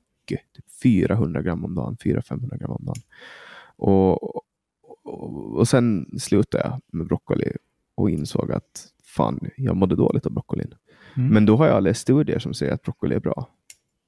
Men min kropp säger broccoli är inte bra för dig, Jannik. Mm, nej, Samma sak, det- jag har läst studier som säger att rött kött är dåligt. Ja. Men jag mår bra på rött kött. Då, Ja. då ska jag äta rött kött. Alltså, alla människor är ju individer och det kan man inte ta ifrån. Det finns ingen diet som, som kommer att funka för alla. Nej, det, det, alltså, du vet. Jag, jag varit lite också Corvinor-nördig när jag väl kom in på det. Och, och innan ens jag skiftade till Corvinor så hade jag pluggat det jävligt länge. Och det, jag, kan inte, jag kan inte byta till någonting om inte jag fattar det. Jag kan inte bara göra det på ren disciplin. Jag måste förstå varför jag ska göra något och då kan jag göra det. Men, men, men det jag skulle säga lite där var att jag har också varit lite så här Corvinor-nördig, men sen insåg jag att nej men fan, det finns folk som kan äta vad som helst. De har alltid sexpack, de har alltid skitmycket muskler på kroppen och det är inte något fel. Och vet, vissa klarar det. Mm. Och då är det så här, bara, men fan, fan, fan, ja, men fan vad kul. Ja, men get. Jag sa till Sofia häromdagen, jag bara, men om jag, om, jag kunde ä, om jag kunde leva på kanelbullar, typ vadå, tror att jag är dum i huvudet? Det är väl klart fan att jag ätit 20 kanelbullar om dagen. Men de, som kan, de som kan göra det gör ju inte. Jag har, jag har flera kompisar som kan äta precis vad fan som helst utan att gå upp i vikt eller ner i vikt. Men de slutar. Så här, de kan äta typ så här, en tredjedels pizza och sen bara, nej nu är jag nöjd och så stoppar de den i en doggebag. Ja. Men ja, det är ju där, antagligen därför som de ser ut som de gör. För att de slutar äta, de har liksom en botten. Ja, men sen finns det de som kan äta extrema mängder. Och äter extrema mängder. Ja, jag känner sådana också. Och, och det, de, de mår jättebra. Det, det är in, ingenting. Ingenting alls. Det är, här, det är helt otroligt. Så, så vissa, ja, men de, de fixar det. Mm. De, de, de fixar det, men där märkte jag för mig, och speciellt min pappa som fick eh, cancer i pancreas. Han fick ju diabetes samtidigt som han fick det. Eh, det gjorde mig ännu mer uppmärksam på kolhydrater. Alltså bukspottkörteln, det är ja. en av de farligaste cancerformerna. Överlevde yes. han eller? Nej, det är ingen som överlever det. Det går, okay, det går för det, det... Ja, vad jag förstått, till slut så dör du. Ja. men, men, men, han, men, han, men, men han höll på jävligt länge, gjorde han. Mm. Ja, för, för att... Jag tror att det tog tio år innan han dog från att han fick det. Eller från att de diagnoserade honom med det. Det tog nästan tio år innan han till slut gick bort. Han, han, han var jävligt... Och, och, och det sjuka med han var att han var ju ändå över 70 bast. Men det var att han svarade så jävla bra på... Eh, på cellgiftsbehandlingar. För, för pappas syster, hon är chef för ett sjukhus i Västerås. Och så sa också, det är helt sjukt vad bra han svarar på cellgifter. Det, det, det, han ska inte svara så här bra. Men han svarar superbra på cellgifter och, och han, han, han höll ut, höll ut som fan. Klart, han var ju jävligt, det var ju skelett sista två veckorna, var ju bara ett skelett där ju. Så att... Eh, mm. Men, Nej, men alla har ju, alla har ju liksom en unik biokemisk sammansättning baserat på att man är unik som individ i sitt DNA. Och det mm. finns vissa människor som, som kan göra saker som andra människor inte kan. Alltså jag menar, bara kolla på, bara kolla på en sån liten grej som, som Freddie Mercury och, och, och att, att resonansen i hans liksom, eh, tänder ha, mm. skapar liksom möjligheten för honom att kunna sjunga på ett sätt som ingen annan människa kunde sjunga. Mm. Och, och, och, hans unika sammansättning av eh, specifika eh, ben och, och organkomponenter gjorde att han kunde hoppa steglöst från sin vanliga sångröst in i falsett. Eh, och jag menar, för, för, för, för en del människor så kommer det där att klicka perfekt och för andra kommer det inte att göra det. Och en del människor är ju skitsnygga till exempel. Fan vilken ja, tur de har. Ja, ja, men inte bara det, utan att Ah, det, det, är väl, det var faktiskt eh, doktor Drapid, eh, eller jag tror en professor också, eh, eh en föreläsare. Han, han, har gjort en, eh, ni som lyssnar, eh, han har gjort en, en föreläsning som heter The Bitter Sweet Truth. Brutal eh, föreläsning. där han går in på väldigt tunga fakta och, och det var faktiskt han som introducerade fastan på riktigt för mig, eller som fick mig att verkligen ta det på allvar. Eh, men en sak som han tog upp det är att det här med att vi har länge förstått att jo, men maten väcker någon sorts form av genetisk respons. Det sa han att det var så vi resonerade för. Man sa att idag vet vi att maten du äter, genetisk respons, är fucking omedelbar. Mm. Och, så det är ju intressant, så att okej, okay, eh, så att det, det, det, det, påvisar ju också att, nej men, jag har ju en helt annan genetisk respons till värme än vad du har. Mm. Men jag tror att det folk inte fattar, det är att du har en genetisk respons till de här sakerna. Och det var en grej som fick mig verkligen att förstå mer eh, eh, Drapids, han läkarens eh, resonemang. Ja, men det är ju, jag bara visst ja. Det är folk som är allergiker. Hur snabbt dör en, en, äggallerg eller en nötallergiker, en riktig nötallergiker, om han får i sig en nöt? Ja, Det- det det- tar sånt- inte så- många minuter. Det är så Nej, länge nej, det tar att dö av syrebrist. Liksom. Ja, men det är som till exempel, har du, har du någonsin sett en, en äggallergiker få ett ägg i ansikte? Det har jag gjort. Ja, Jag har sett en äggallergiker få ägg i en kaka och sen suttit på toaletten i flera timmar och spy Ja, på en fest. det, men jag såg en sån som fick det i ansiktet. Det var på födelsedagsfest. Eh, Niklas Johansson tror jag han hette, en gammal eh, kompis. Vi gick i, tror jag gick i femman, femte klass någonting. Och jag visste om att han var äggallergiker, för alla i klassen visste om det. För att han, om han får i sig det, han, han, han kan dö. Så, och så ska vi kasta ägg på hans födelsedag. Och, och det, så vi ska öka avståndet. Vi ska kasta ägg till varandra, så ska vi öka avståndet. Och den som lyckas få längst avstånd vinner. Och medan han gör det här, jag kommer ihåg, till och med när jag var skitungen där, jag bara, vänta, är det här så smart? Han är äggallergiker. Och jag kommer ihåg, jag sa det till några andra kompisar bredvid min klasskamrater, jag bara, är det här smart? Typ så här. Du vet. Självklart, äggjäveln smäller i nyllet på han. Och på en fucking millisekund, han ser ut som fucking elefantmannen. Och jag håller på att bajsa ner mig. Jag bara what the fuck? Du vet, och han bara skriker panik och du vet, du vet alltså, folk flydde ju hem. Folk var skiträdda. Du, vet, du går i femte klass, bor i Sandviken. Fan, inte fan vet du att någon kan transformera, transformera, transformeras om till elefantmannen på mitt... Men när jag kom, jag bara, han har rätt, genetisk respons är omedelbar. Mm. Så varför ska inte vi ha en sån respons på miljö, värme, och det vet vi till och med med ljus. Beroende på vilket ljus du har så kan du bli piggare eller så. Ja, visst fan Ah. är det så. Det är ju därför LED-ljus är så jävla populära, för att det påverkar ju människors um, känsla. Alltså, så här, Ah. Det är ju de där LED-listorna som folk sitter och håller på med, det, det påverkar ju. Oh, 100 procent! Det, det, det där är en... Jag, jag, har ju sån, jag har ju tre stycken sådana lampor i spots i, i, i, i, mitt, eh, i, i mitt rum i lägenheten. Som jag ställer in på olika och... och ja, men typ vis, vissa ljus, det kan inte jag somna till. Det går inte. Mm.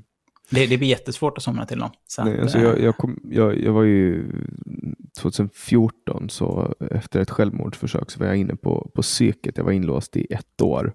Och då Mm. fanns det i taket i mitt rum, så fanns det så här moodlight. Eh, och så fanns det en panel på väggen som man kunde ändra färg. Och, Mm. och det var första gången som jag liksom kom i kontakt med det där. Men, men, men det var liksom så här, installerar man det i taket på ett sjukhus så finns det antagligen någon form av ev- evidens bakom det. Ja, no shit. No, ja, ja, det, det... Och- Så... Så, så att det var, man kunde ändra färg. Liksom. Så nu har jag, jag har LED-list hemma, men jag använder den sällan. ja, jag har det. Ja, jag har det. det jag har sådana LED spotlights och hela jävla datorn har en massa LED i sig också. Men, men äh, det, det, det är lustigt det där med genetisk respons faktiskt. Det är... Det är Ja, men det, och det, det är också så här, den genetiska responsen kan, vara, den kan ske liksom på, i tarmarna. Mm. Eh, utan att man liksom tänker på det själv, alltså så här, medvetet, att det sker någonting i tarmarna. Jag menar, nu, nu har jag börjat äta igen efter, efter hundra dagar utan mat och, och alla har varit så här, Åh, hur ska du kunna börja äta? Du kommer må jättedåligt i magen. Och nu har jag ätit liksom rått kött och, och, och jag är till och med förvånad själv över hur bra jag mår. Mm. Jag har inte haft någon, jag har inte haft någon diarré. Jag har inte haft någon, några kräkningar överhuvudtaget. Jag var beredd på att jag skulle bo på toaletten eh, och att jag skulle spy åtminstone eh, en gång. Mm. Men det har liksom inte, det har inte inträffat. Eh, utan jag har liksom kört igång magen med benbuljong, rått kött och, och uh, sådana här mjölksyretabletter. Ja. Och, och min avföring är helt fast. ja. Och, och det är någonting som inte var fallet före den här vattenfastan. Jag kan tänka mig det. Jag kan... Eh... Nej, gud. Du, jag är intressant. Du, det tog, vi, vi lyckas snöa bort från det, men eh, det där ex, ex- experimentet jag hade gjort när jag var på OMAD, alltså på en måltid om dagen, det var att jag körde ett lätt gympass på morgonen. Mm. För att se om jag kunde, genom att dra igång förbränningen, om jag kunde kasta mig själv djupare in i autophagy.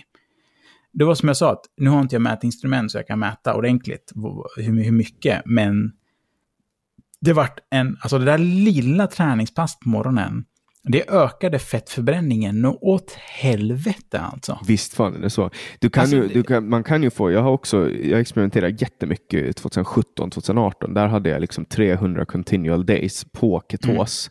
där jag gymmade och då mätte jag eh, blodsocker och blodketoner varje morgon. Mm. Och då kunde jag se eh, liksom hur små sockerersättningar, eller inte ersättningar, men socker, jo men så heter det ju, alltså typ sötningsmedel och sånt påverkar Mm. mitt blodsocker. Men det, där kunde jag också eh, lära mig liksom first hand hur ketonerna, jag kunde vakna och ha kanske 3,5 millimol eh, beta-hydroxybutyrat per liter blod, eh, det vill Mm. säga beta-ketoner då. Och referensvärdet är du är i ketos någon gång efter ett, ett och ett halvt ungefär, då är man i ketos och förbränner jättemycket fett. Men, men sen kunna, liksom, eh, kunna gå och träna och då kunna liksom, eh, ketonerna gå upp till fyra. Men sen ibland då, om jag tränar för hårt, då, då kunna eh, blodketonerna helt plötsligt gå ner och blodsocker gå ut, upp jättemycket. Men det var ju gluko, gluko, gluconeogenesis då. Mm. Alltså att kroppen behöver få upp blodsockret och då bryter den istället protein och det är en negativ sak. Det är en jättedålig Mm. sak för att det är en mycket energikrävande process, då, gluconeogenesis. Eh, men men eh, om man tränar på fastande mage, jag kunde göra, jag kunde göra fucking rekord på gymmet. Mm. Alltså utan att ha ätit på, alltså att jag åt liksom klockan sex kvällen innan och så gick jag till gymmet klockan nio på morgonen och tog ett nytt eh, rekord i knäböj. Liksom. Mm. Eh, Nej, det där är jävligt fascinerande. Det, det, det, det, men, det är väl egentligen en av de största chocken, det är att ingenting är vad vi lärde oss att det är. Precis, Verkligen. och, och för en del, och en del går det inte. Och en del kanske aldrig kommer att få reda på om det funkar för dem för att de aldrig kan bli eh, ketoadapterade. Alltså för att kunna eh, träna ketogent så behöver man adaptera sig och det tar liksom ett halvår. Eh, och de Ja, flesta lätt, kommer inte orka lätt. med det. Liksom. Nej, nej, nej. Det, det, det, det, men, men det var därför jag sa att, och det är lite den inställningen jag haft mot folk jag pratat med, som, eh, som, som jag ser både mår dåligt och står rakt ut och säger i ansiktet till mig att men jag mår skitdåligt så här. Eh, och, och, och jag bara, men ta och titta lite på det här och det här. Och så pratar jag om, om, om allmänt om att nej, men, prova att ta bort toxiner från växter och, eh, och kolhydrater och se vad som händer. Men då säger jag samma sak till dem. Det, det, det är just det här med att se inte en föreläsning och sen försöker du kast, byta din diet, utan plugga. Plugga, fortsätt plugga, ända tills du kommer till den nivån där det bara inte går att fortsätta äta som du gör. Ja, För då, kommer, för då kommer förändringen naturligt av sig själv. För det märker jag att folk har svårt för att bara, det, bara göra något för att någon säger det. ja, men och sen också förstå att man mår dåligt i början när man byter någonting för att kroppen inte är van. Alltså även om det, även om det är till någonting, någonting som sen visar sig att funka bra så blir det lite, man, som man får ju till exempel när man går in i, i ketos i början så får man ketoflu. Man mår, mår lite dåligt, man blir, får lite influensasymptom. Eh, Ja, men, men det kommer en till punkt där också. och Det är att eh, det finns fruktos i nästan all mat vi äter. Eh, och fruktos, det triggar ju samma belöningscenter. Alltså eh, som, som, som många av de här tunga drogerna vi har gör. Mm. Det, det finns en anledning till varför man jämställer, eller likställer eh, eh, sockerberoende med heroin. Mm. Ja, det- sockerindustrin gör ju inte. Men, Nej, men, det vi- men det- men det seriösa forskare ska- gör det. Ja. Det, det, och, och det är också att man, det, och det är det jag ser, det är att folk har nästan svårare att sluta med maten som förstör deras liv och dödar dem, än att sluta röka en cigg eller sluta knä... Förstår man? Det, det, det, det är så ofattbart, men det var då jag insåg att oj, det, det, är inte så lätt som man tror. Och den där maten som de äter är, är även beroendeframkallande. Mm. Nej, men Alltså- där är, jag, jag kan ju first hand vittna om det. Jag, jag har ju ett extremt sockerberoende och eh, också en kompulsiv överätare. Mm. Eh, Två olika former av ätstörningar, men väldigt olika i sin uppsättning. Liksom. Men eh, jag slutar röka cigg och det är lättare att sluta röka cigaretter. Jag rökte i sju år. Det var lättare att sluta röka cigaretter än vad det är att sluta äta socker. Mm. För att socker är också någonting som är så fruktansvärt lättillgängligt.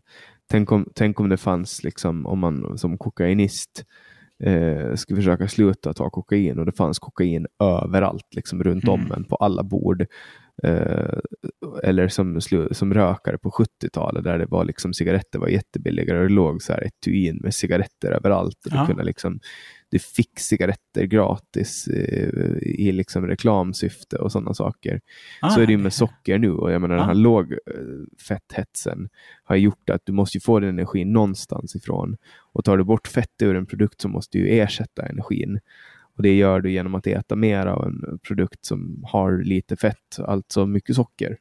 Mm. Uh, för det är ju en naturlig sväng liksom, och du måste få i dig din energi på något sätt och då äter du mera socker. Och socker triggar insulin och insulin uh, är ett fettlagrande hormon.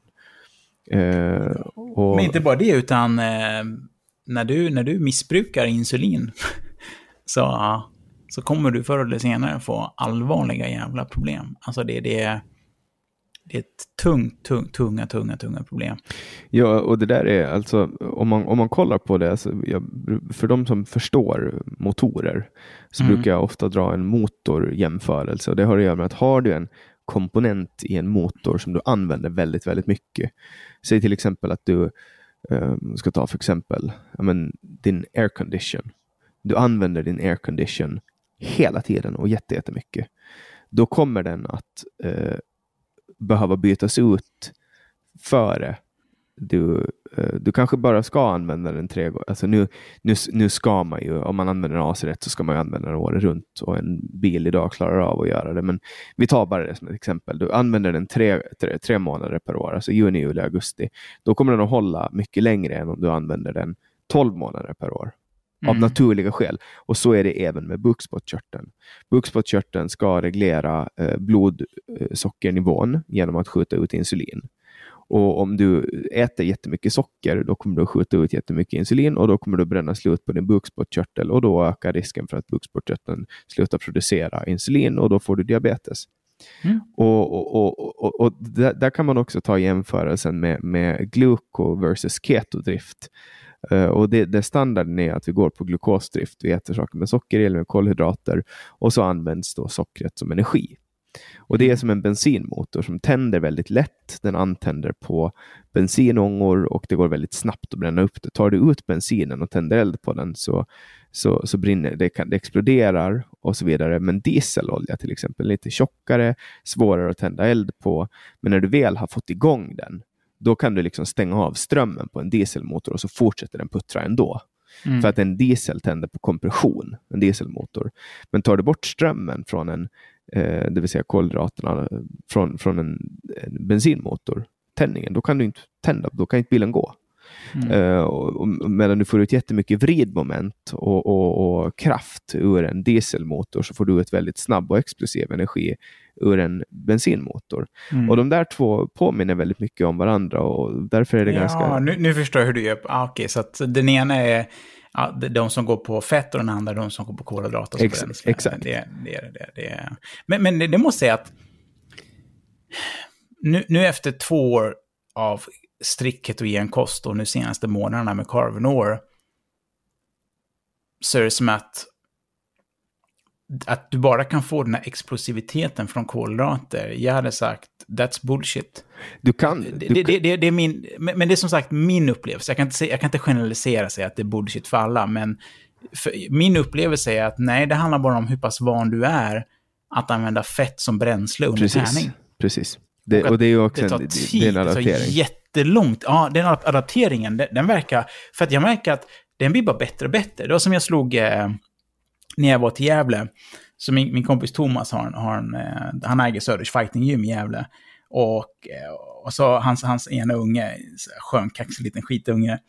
Så kom vi in på det här med träning så här. Jag bara, jag ska snart ner och träna så här. Han bara, hur många armhävningar kan du göra så här? Jag bara, jag kan göra fler än dig så här. Och så utmanar han mig. Jag bara, men då slår vi vad, tusen spänn. Och det var tusen spänn att jag skulle göra 200 armhävningar på tio minuter.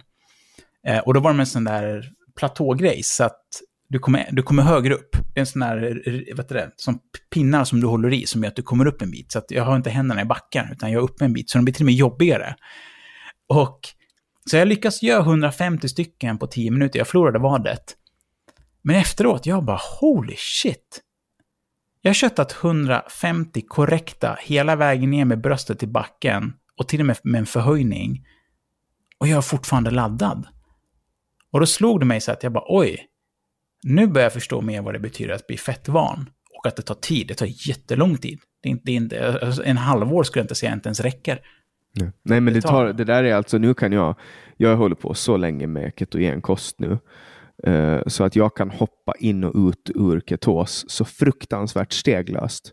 Mm. Alltså det, det förut i början, eh, när jag började med, med den här dieten, alltså det var fan över tio år sedan som jag började med keto, då tog det flera dagar. Men Mm. nu, nu kan det gå, alltså om jag går ur ketos på kvällen, eh, så är jag på, imor- på morgonen när jag vaknar. Det räcker med att jag går och lägger mig. Eller om Mm. jag går ur ketos på dagen. eh, och då ska, jag, då ska jag berätta för er som lyssnar att jag har lagt ner förbannat mycket pengar på ketostickor. Jag sticker Mm. mig i fingrarna så att jag har fucking, jag ser ut som en, alltså Knarkare. Ja, ja, fast knarkare tar ju inte genom fingrarna, men jag ser ut som en, jag vet inte vad på fingrarna. Men, men eh, jag har mätt oerhört mycket. Men kan, nu kan jag steglöst hoppa in i ketos utan problem.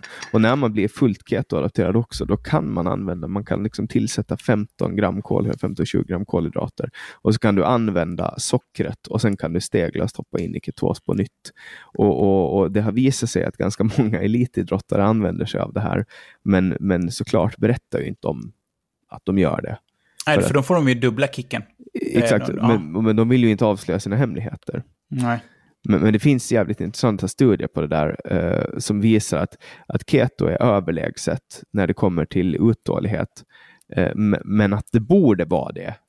Hypotesen är att det borde vara det också på sprint. Men, men de man testar på vet om att de är ketogena, för de vet ju att de äter någonting som har jättemycket fettinnehåll. Och därför så mentalt tror de att de är sämre på sprint, till exempel. Mm. Ja, för den mentala biten, alltså, och, och, och det, för att ändå ge den mentala biten den respekt den förtjänar. Det var inte länge sedan att människor inte trodde på att du kunde springa en, vad är det? En one, English one, mile. one minute mile. One, Ja. Var det på fyra, det var, det var någonting som var på fyra minuter. Var det en engelsk mile eller? Ja, det heter ju One Minute Mile tror jag. Jag jag kommer inte ihåg vad sträckan var, men... Men, eh, men, jag tror du förstår vad jag menar. Nej, four, four Minute Mile, förlåt. Ja, Eh, och det var ju alltså Roger Bannister, det var f- 1954. ja. Efter det, då började alla slå det. Då var det inga problem längre. Ja. Men, men just hur stark en sån mental grej kan vara. Det, det, placeboeffekten är vansinnigt mycket större än vad folk tror. Det, det, det, den, den påverkar så, eh, så starkt. Jag skulle kunna till och med säga att är du en 100%, alltså, vi kan till och med ha en läkare säga att okej, om du äter det här så kommer du bli sjuk. Men om du är 100% i varje cell troende på att den, där, den här maten kommer göra dig frisk, som läkaren precis visar med en studie att det här kommer göra dig sjuk, i, du kommer bli, bli frisk. Ja, ja, Om, det, om varenda cell är övertygad över det, det, det, det är kört. Den, den kommer bara kunna, vet, så stark skulle jag säga att det är den respekten jag ger i alla fall till den mentala övertygelsen, att den är inte att skämta med. nej, nej, och, och där har du också att eh, du har ju i, det spelar ingen roll vilken dubbelblindstudie du läser där man har en kontrollgrupp med placebo. Så finns det alltid en viss andel i placebogruppen som får förbättringar eller försämringar. Mm. eh, mätbara skillnader för att de tror att de har fått en behandling för någonting till exempel. Mm. Eh, och, och det där är, jag menar, det där är, är själv vet jag hur stark placebo kan vara.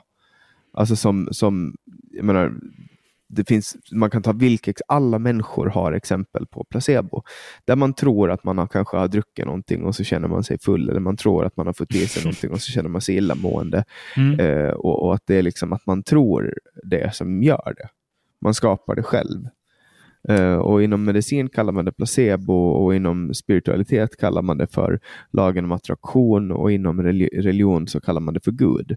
Mm. Eh, alla har olika namn men egentligen så handlar det bara om att man själv på något sätt styr med sina tankar. Saker. Ja, ja. Oh ja, oh ja. Oh, det. Jag hörde någon... Fan. Jag ska, jag ska faktiskt nog kolla upp källan på det där. Men det var någon som nämnde någonting med att eh, placeboeffekten ligger på ungefär 30%. Men om du är troende så bumpar den sig upp till 70% nästan. Mm. Nej, Jag men bara- det, det, det. Och jag bara, okej, det låter väldigt logiskt, men jag vill fortfarande se eh, hur, hur, själva studien eller vad det var de gjorde, men, men jag är inte förvånad om det skulle vara så. Alltså att, Nej, att, tro, att troende människor, att då bumpas det, det blir mer än dubbelt så starkt. Ja, så tro är ju starkt. Det är jävligt starkt. Och jag menar, det, det är ju bara som att kolla på vad man tror på. Alltså jag, jag vet ju att till exempel när jag tror till 100 procent att jag klarar någonting, då klarar jag det. Alltså som mm. till exempel den här 100 dagars fastan. Uh, jag visste att jag skulle klara det. Jag tvekade aldrig på att jag skulle klara det också, och jag tog mig igenom det. Och, och, Det är samma sak när, när, när jag har ställt in mig på ett mål, att jag ska uppnå någonting specifikt och saker som jag också ligger utanför min kontroll. Men jag bestämmer mig för att det här ska hända och jag tror på det så fruktansvärt starkt och naivt så att till sist så kommer min hjärna och mitt undermedvetna att på något sätt bara se till att skapa och se till att det händer. Oh ja. Men det är som, vi kan till och med ta fenomenet eh, Elon Musk. Mm. Utan tro hade inte ett jävla skit av det där hänt. Precis. Det, det, det är hans tro på sig själv. Eh, det, det, är någonting som han får alldeles för lite respekt för. Och det, och det, och det, och det, är så många där som bara, men han har bara snott idéer från andra, han har gjort det här och det är som att du, jag skiter i vem han har snott det ifrån, han gör det så jävla bra. Mm. Och, och, det, menar, han får kan resultatet. Inte, ja, och du kan inte ta den credden ifrån honom. Det, det är typ, eh, och, och, och, och det är intressant också vad en person kan göra på en livstid. Och han, han, han är en sån dominant spelare att han köpte upp nästan 10% av, av, av Twitter. Men, men han är en sån gangster nu, så att nu ska inte han sitta i ledningen i Twitter. Nu ska någon, någon, någon av hans anställda göra det, så att han kan köpa på sig ännu mer aktier. För att så länge han sitter med i ledningen, då får han bara köpa, var det 14,5 procent. Så han mm. planerar förmodligen på att köpa jävligt mycket Twitter och göra om Twitter helt och hållet. Så att han får ett, för han vill ju ha öppen plattform där folk mm. får se vad fan de tycker. Ja, ja, det förklarar jag idag för en kompis. Som, för jag, jag, nu i dagarna, nu när vi spelar in det här, jag brutit min fasta, så laddade jag upp en bild på, på just Twitter. Och då är det så här, alltså det är helt sjukt när man går in och läser kommentarerna. Hur folk säger till mig hur jag borde mm. ha gjort istället. De liksom, alltså så här, nu har jag gått ner 40 kilo på 100 dagar. På mm. lite mer än tre månader har jag gått ner 40 kilo. Jag har liksom ökat, det finns jättemånga hälsofördelar, men man får tänka själv. Man, jag behöver inte gå in på dem, utan jag har många mm. på många olika sätt. Men det är det mest påtagliga. Folk känner inte igen mig när de ser mig. Vikten är mm. påtaglig, därför jag pratar om den. Men jag har upplevt jättemånga hälsofördelar. Folk sitter och säger till mig nu på Twitter hur jag borde ha gjort eller hur jag borde göra det här med kost och fram och tillbaks.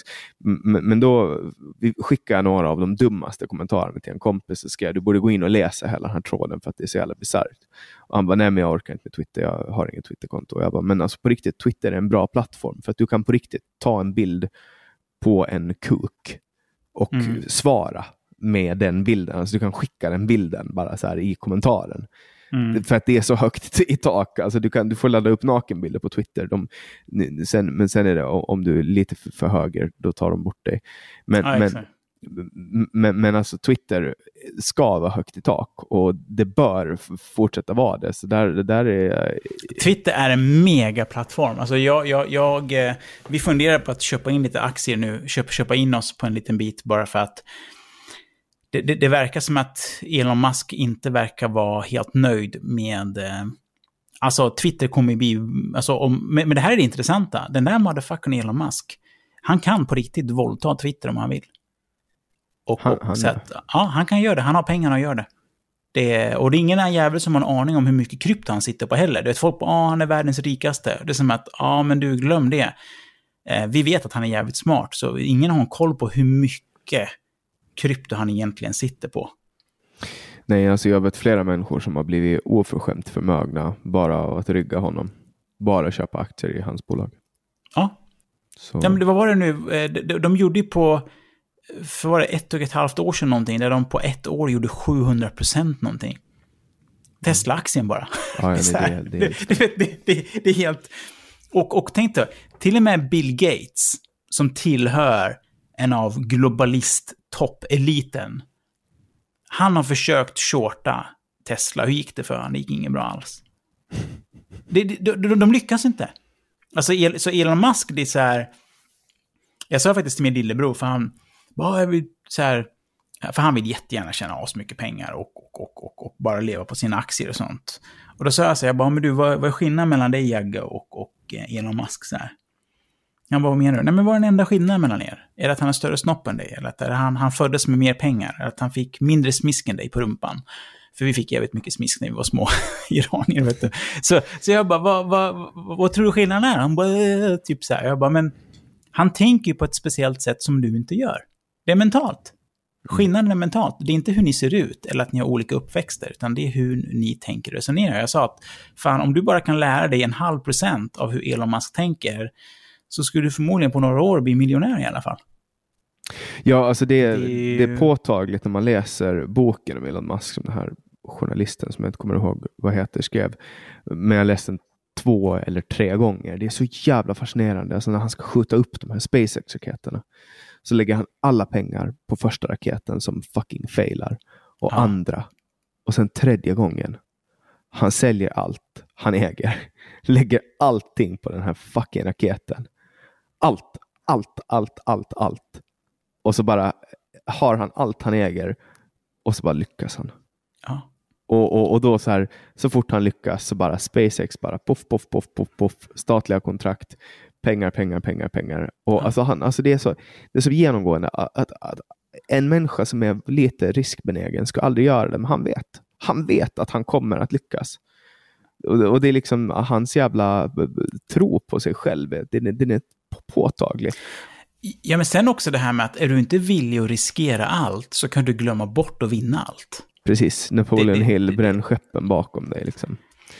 Hade- det, det, går inte annars. Det, det, det, det, är helt... Det är en, och även, men, men det är också, tycker jag, att även om det låter fint när man säger så, att men är du inte villig att eh, satsa allt så kan du inte... Det är som att du, du kommer aldrig vinna hela, hela huset på kasinon om du inte är villig att gambla för det heller.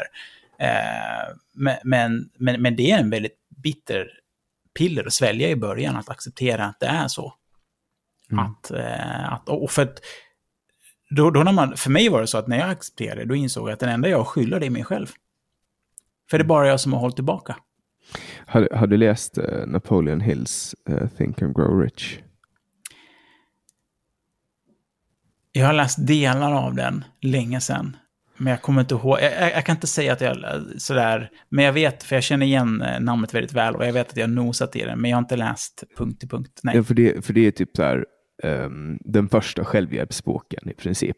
Och då var det Napoleon Hill som av uh, Andrew Carnegie blev, fick i uppdrag att intervjua alla de rikaste människorna i världen och ta reda på uh, vad är det som gör att de blir så här rika. Och han började väl någon gång på typ 50-talet eller något sånt, höll på fram till Mm. 70-talet. Eh, nu messar jag säkert upp siffrorna. Men, men han tog i alla fall fram ett sätt att tänka i den här boken. Tänk rätt, bli fra- framgångsrik heter den på svenska, men Think and Grow Rich är den engelska titeln. Så då har han liksom kondenserat ner världens då rikaste människor och mest framgångsrika människor och tagit reda på vad, är det, vad har de gemensamt i sitt tänk. Mm. Och Det här är liksom grunden till all eh, självhjälp och all självhjälpslitteratur. Och eh, kontentan av den boken är det du tänker på väldigt mycket får du. Mm. Och, och, och, och liksom, teorin bakom det där är att när du tänker på någonting, då ställer du in ditt undermedvetna på att du ska ha det och då gör du massa mikrobeslut som leder till det. Så att om du tänker så här, jag ska bli rik, jag ska bli rik, jag ska bli rik, då kommer du att fatta under tio år, om du hela tiden håller det här, då kommer du att fatta beslut på mikronivå som, som sen i slutändan gör att du kommer att skapa det här. Och det, och det kan vara att du bara sitter uppe tio minuter extra och läser på kvällen eller att du sparar lite pengar eller avstår från att dricka den där ölen. Alltså du vet sådana grejer. Och till sist så skapar man sin verklighet. Ja, att det är egentligen ingenting gudomligt utan det bara är någonting undermedvetet. Ja, ja. Det, är- det, men sen också det här med att... Eh, det, det, det, alltså, det, det, det är en väldigt stark aspekt också att tro att du kan genomföra det. Även om du inte vet hur du ska genomföra det nu. Att ha den tilliten till dig själv att nej men det är lugnt, jag kommer komma på något sätt. Alltså det, det, det är väl en så här, har jag märkt, speciellt den tiden jag jobbade som coach, var att folk fastnar väldigt mycket i själva hur-frågan. Och det är som att hur är aldrig relevant, utan det är hur mycket vill du ha det? Det är ju det som egentligen är relevant. Hur mycket vill du vara en dominospelare i planeten? Eh, desto mer du vill ha det, desto större chansen att du kommer få det. Men det handlar inte om hur, och det är där många fastnar. De tror att de måste veta allt innan de sätter igång. Och det är som att, mm. nej, du behöver inte... Ja, vad heter han nu? Han du intervjuade, den här gangstern som är eh, president för... I, vad heter det? Den här före detta knarkkvartellen. Han som du intervjuade. Mm. Han är med i din podd. Svenska killen. Ja, Olof K. Gustafsson. Ja, han sa en sån jävla bra grej på en intervju. Som, som är så jävla genialt. Han bara, men vill du flytta utomlands? Eh, det var någon sån grej som han tog upp där han sa bara att, nej men, bara gör det på en gång. Mm. Ja, men typ, glöm hur, glöm, bara gör det. Vi vill ha en förändring, ja men stick till, just det här med att bara just do it. Och, och, det, och det, är så himla sant. Napoleon Hill pratar om att man ska bränna skeppen bakom sig. Och jag tror, jag tror att det är, jag tror att det är, kommer från uh, Napoleon Bonaparte och, och Egypten. Att, att när han uh, åkte in i Egypten mm. uh, så, så blev hela hans flotta uppsprängd av, av engelsmännen. Mm. Och då var han tvungen att gå in i Egypten med sin armé. Jag mm. tror, jag, det, det, kan vara någon annan historisk anekdot också, men jag tror att det är Napoleon Bonaparte eh, som den kommer ifrån. Men att du ska liksom bränna skeppen bakom dig. Du ska inte ha möjlighet att kunna åka hem. Exakt, för, för, för, för, för att det är det, din, ditt undermedvetna är en knark, liten äcklig knarkhora. Och det, det är också en sån bitter piller jag fick lära mig om mig själv. Att ja, mitt undermedvetna är inte min bästa kompis.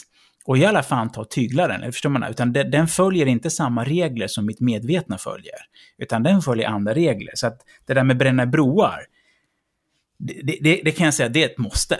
Alltså mm. det, det, det, det, det det, det, det, är någonting man verkligen måste lära sig. Att, att, att till och med tycka om att bränna broar. För att, att du aldrig ens kan gå tillbaka. Utan det är som att det finns inget val. Antingen dör du eller så, så lyckas du. Mm. Tänk, om det, tänk om det för övrigt dräller det citatet, det blir, när du dör så är det det, du minns med.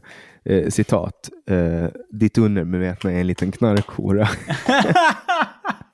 Du, det, det, det, nej, nej, men, och, och, och, det är också att jag vill inte generalisera det till alla ni som lyssnar där, utan det är mer den inställningen jag har mot, mot mig själv. Är att det, nej, men jag sa till Sofia, jag bara fan, under keto, jag har känt noll sockersug. Inga problem alls. På Carvinor, jag har aldrig haft så här mycket sockersug någonsin i hela mitt liv. Det är helt sjukt. Det, det, det är konstant. Du, men, du äter bara kött och du känner ett sötsug? Ja, mega sötsug. Men vad fan, då kanske du ska dra upp din, då kanske du ska dra upp din energiprocent fett, tänker jag bara spontant. För att det låter som att det kan vara att du äter för mycket protein och att proteinet skapar eh, gluconeogenes. Och, och eftersom gluconeogenes är så pass energikrävande process så vill den ha socker på annat sätt. För du får ju blodsockerhöjning av gluconeogenes när du omvandlar protein till socker. Mm. Det, är bara min, det är bara min spontana tanke. Ja, för att fett är absolut inte snål med. Det, det, nej, nej, nej. Fett stoppar i mig väldigt mycket. Alltså väldigt mycket fett. Så att det, det, kan vara det du säger. Jag ska faktiskt eh, fundera på att ta en vecka och bara öka fettet ännu mer för att se vad som händer där. Men, ja, öka fettet och dra ner proteinet lite. Mm. Alltså att du inte överstiger bisarra mängder. Jag vet att det är lätt att, slita i sig de där goda jävla musklerna. Det är, ah, det, det är väldigt gott. Men, men jag ser det mer som att ah, jag har en slyna inom mig som behöver konfronteras. Det, det är lite mer så jag ser det med mig själv. Att nej, nu tar vi oss förbi det här. Förstår man? Nu, mm. nu, nu, nu tar vi oss... För, för, att jag varit för, för att många när de går på keto, alltså, de, de får ju möta sin, sin eh, kolhydratsknarkare inombords och verkligen fejsa den. Eh, den kan ju bli, som Sofia, hennes första månad var ju horribel. Jag fick ju göra ketoglass åt henne varje dag. Alltså, det var, hon, var ju helt förstörd innan hon kom över den första ribban i alla fall. Mm. Men jag kände ingenting. Jag kommer ihåg att jag skrattade åt henne. Jag bara, gud, din mes, typ så här. Och sen nu, jag bara, herregud, du förstår hur hon känner sig. Den är, den är, någonting har triggats igång i alla fall. Eh, mm. Uh, och den kom ganska om, omgående på Carvinor. Ja, men man får ju, alltså man, man det, jag, jag, tänker bara spontant att det, det, borde, alltså om man, om man får och börjar må dåligt när man äter keto, vare sig det är carnivore eller inte, så är det eh, man ska inte känna sötsug. Man, man borde inte göra det i alla fall, men, men sen vet man ju aldrig, man behöver ju mäta. Ja, men jag, jag tänker också på att jag är fortfarande nu knappt tre månader in på ren carvinor. Innan har det varit två års keto där det mesta bestått av, av, av animaliskt, men att det har funnits med lite grönsaker. Eh, men, men jag misstänker att det kan vara en sån avvänjningsgrejs. Alltså att, att, att, att, att, att min, min riktiga knarkare kommer inte fram förrän nu. Mm. Eh, men det kan också vara det du säger också, att det kan ha med eh, att öka eh, fettet.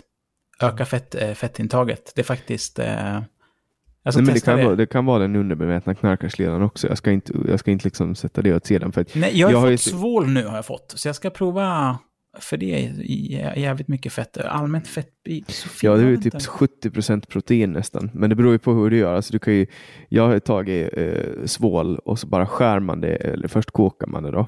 Och så tar man bort allt fett från det, skrapar bort fettet. Sen mm. friterar man, eller man torkar det i en dehydrator över mm. natten eller i ugnen, if you will. Och sen friterar man det och då kommer det att knäppa som popcorn och då har mm. du ju uh, du har snacks eller så kan du krossa det där och så kan du använda det som panering. Ja, ja. Det, Nej, men jag tror det smartaste då, det kanske tar alltså bara fettbitar från, eller ätas mer fett. För, för, för det är också att... Ja, G, alltså kör G rakt av, bara drick ja. fucking uh, klarifierat smör. Ja, jag ska, jag ska, testa, jag ska testa det. För där har du ju mycket medellånga triglycerider. Mm. Eh, det är jättebra fett. Fan vad vi har nördat ner, jag älskar det här och jag hoppas att ni som lyssnar är glada över att ha tillbaks mig och mitt jävla eh, kostnörderi. Eh, det är precis det här jag vill eh, göra nu, nörda ner mig med någon annan som också håller på med biohacking, kallas det här.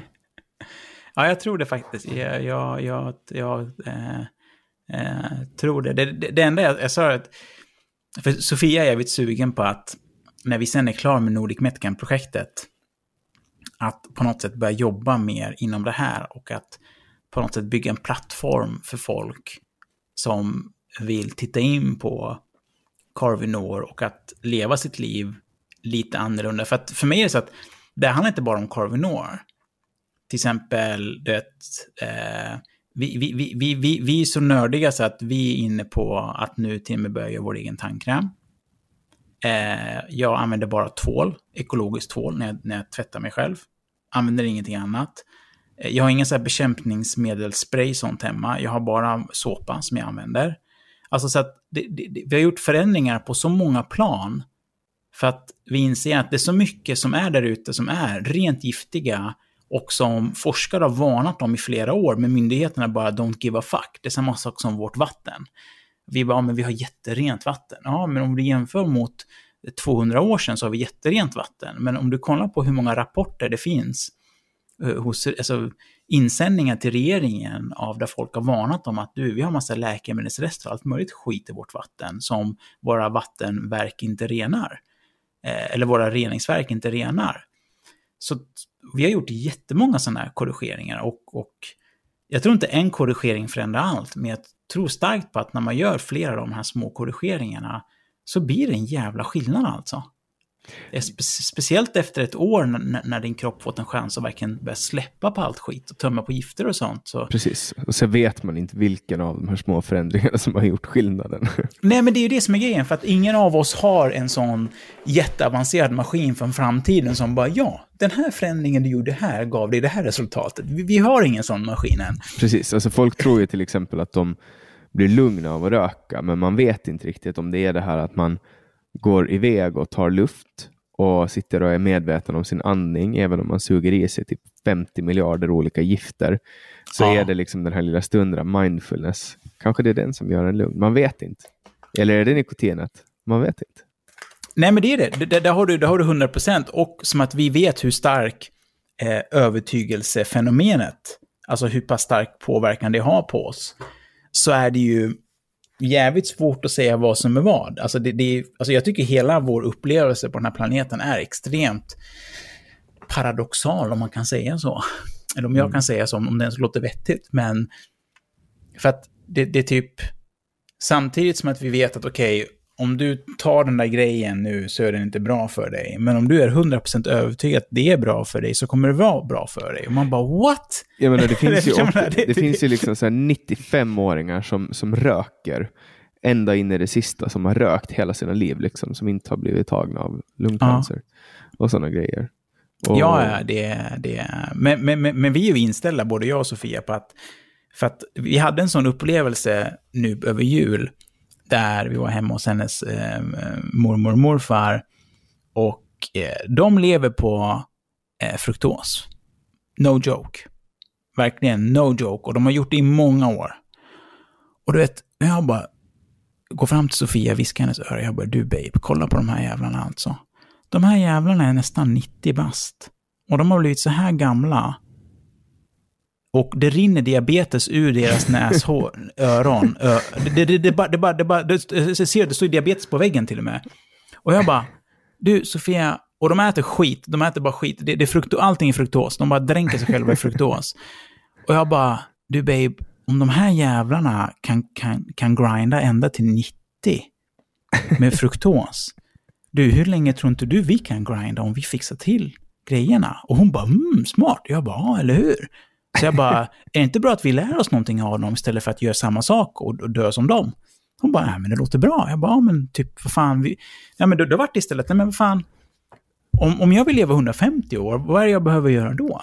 Och sen om jag lever dit, det är skitsamma, men det är mer själva intressanta det är att okej, om jag vill ta mig dit, vart börjar jag? Förstår man? För det är många bäckar små. Man börjar, jag, tror, jag tror att svaret på den frågan är att man börjar med att bli rik, för det är fucking dyrt att äta hälsosamt. Så det är typ någonstans där man börjar. Eh, Det har varit jättekul att ha med dig eh, i podden och jag hoppas att ni som Ja, det har lyssnat- gått två timmar nu. Ja, det har gått Ja. två timmar. Det är helt fantastiskt. Herregud, var bra. Och jag hoppas att ni som lyssnar känner att ni har klarat av allt nörderi. Eh, jag är glad över att få vara här och nörda i alla fall. Jag har haft Ja, men detsamma. Jag är lite ledsen att Sofia inte var med, för att jag, alltså, när jag och Sofia blir intervjuade tillsammans så brukar det bli väldigt roliga samtal. Eh, så att eh, det, det, vi får se om det någon gång blir något sånt. Men, eh, men tack så himla mycket, det var jättekul. Ja, jag tycker att du är ganska poddkompatibel, så ni borde fundera på att starta upp en podd. Det, Jag har varit på, alltså hon har ju haft sån poddrädsla bara lite snabbt nu, så att jag har till och med skällt ut henne ibland. För det var ibland, någon gång i början, eller det började egentligen för ett år sedan ungefär, där jag verkligen började tortera henne mentalt kring det här. Och jag bara, så jag kunde ta fram kameran och hon låser sig. Och jag bara, Sofia, nu, nu får du gå hem och ta ett beslut av, för att vi, vi kan inte ha det så här. Du måste överkomma det där. Och det, det började med ett beslut. För att jag märkte att varje gång vi försökte så låste hon sig bara och det vart ingen förbättring. Så jag bara, nej men du måste ta ett beslut. Och sen bara en dag så bara gav hon sig fan på det. Så nu går det skitbra. Så bra att du tog upp det. Eh, att jag borde faktiskt... För, för nu, nu går det jättebra. Nu kan jag slänga fram kameran och hon börjar snacka på en gång. Men förut, alltså, hon bara, är bara helt tyst. och jag bara, hallå? ja, nej, men du, jag skulle säga att du är typiskt poddkompatibel. Jag, jag har poddat ganska mycket. Jag har gjort typ 150 samtal i den här podden. Och, och det har inte varit en utmaning att podda med dig. Jag. jag har inte behövt jobba mycket kan jag berätta för dig. Oj, har du gjort 150 stycken? Ja, någonting åt det hållet. Ja, av den här podden. Sen har jag gjort 80 stycken avsnitt av en annan podd också. Så jag är långt över 200 poddar som jag har gjort. Men, eh, ja, men du funderar på att göra podd med video också, eller? Längre fram? Ja, kanske nu när jag är snygg. Why not? Men det, är, du vet, lägger man på en till dimension, då blir det ju alltid mycket mer jobb. Och man vill, man vill maximera sin output med minimal ansträngning. Och att lägga på video känns inte som någonting som är så... Då ska man ju ha någon, då ska man ju ha en, lo, alltså, ja, men ja, då måste man ju ha en lokal och allting. För att, och göra det, för att det, det hade varit coolt att ha sån här Joe Rogan-variant, där man en gång i veckan spottar ut material. Det hade Ja, så... sitter- i- Ah. Sitter och röker hampa från Nordic Medicine. Ja, men alltså, och, och att man kan nörda ner sig på en helt annan nivå, för då kan man även slänga upp videogrejer. Eller typ så här, oh, men du, har du sett den här YouTube-grejen här? Och så går man in på det och snackar, förstår man? Så det hade varit, eller, eller bara nörda ner sig kring saker som händer runt världen nu, kring kriget, eller vad, vad som helst. Det hade varit, men jag- det är som du säger, det, det måste make sense rent eh, logistiskt, alltså, eh, och, och ekonomiskt. Exakt, man behöver cash. Ja, no shit. Men du, tack så jättemycket. Du får ha det så bra, så, Ja, och så hörs vi kompis. det gör vi. Och tack till alla er som har lyssnat. Det är jättekul att vara tillbaks eh, efter den här poddpausen. Och jag hoppas att ni har haft lika trevligt som jag och att ni har eh, orkat lyssna till slutet. Eh, jag kommer snart att avslöja mer om mina kommande projekt. Så håll till godo och eh, håll koll på eh, samtal.ax. Och om ni har någon som ni vill önska till podden, gå in på samtal.ax och önska. Och, och eh, ni kan ju gå in och följa mig på Twitter och Instagram och fan och hans mormor där jag finns. Eh, ni lär hitta mig. Eh, det var så länge sedan jag drog det här avslutet nu så jag har typ glömt bort vad jag brukar säga, men jag vet att jag åtminstone brukar avsluta med att säga jag heter Jannik Svensson och du har lyssnat på podcasten Samtal.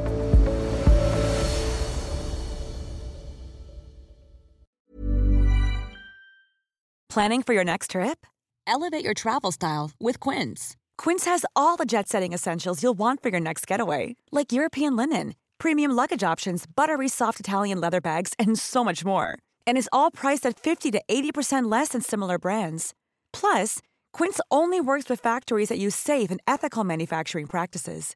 Pack your bags with high-quality essentials you'll be wearing for vacations to come with Quince. Go to quince.com slash pack for free shipping and 365-day returns.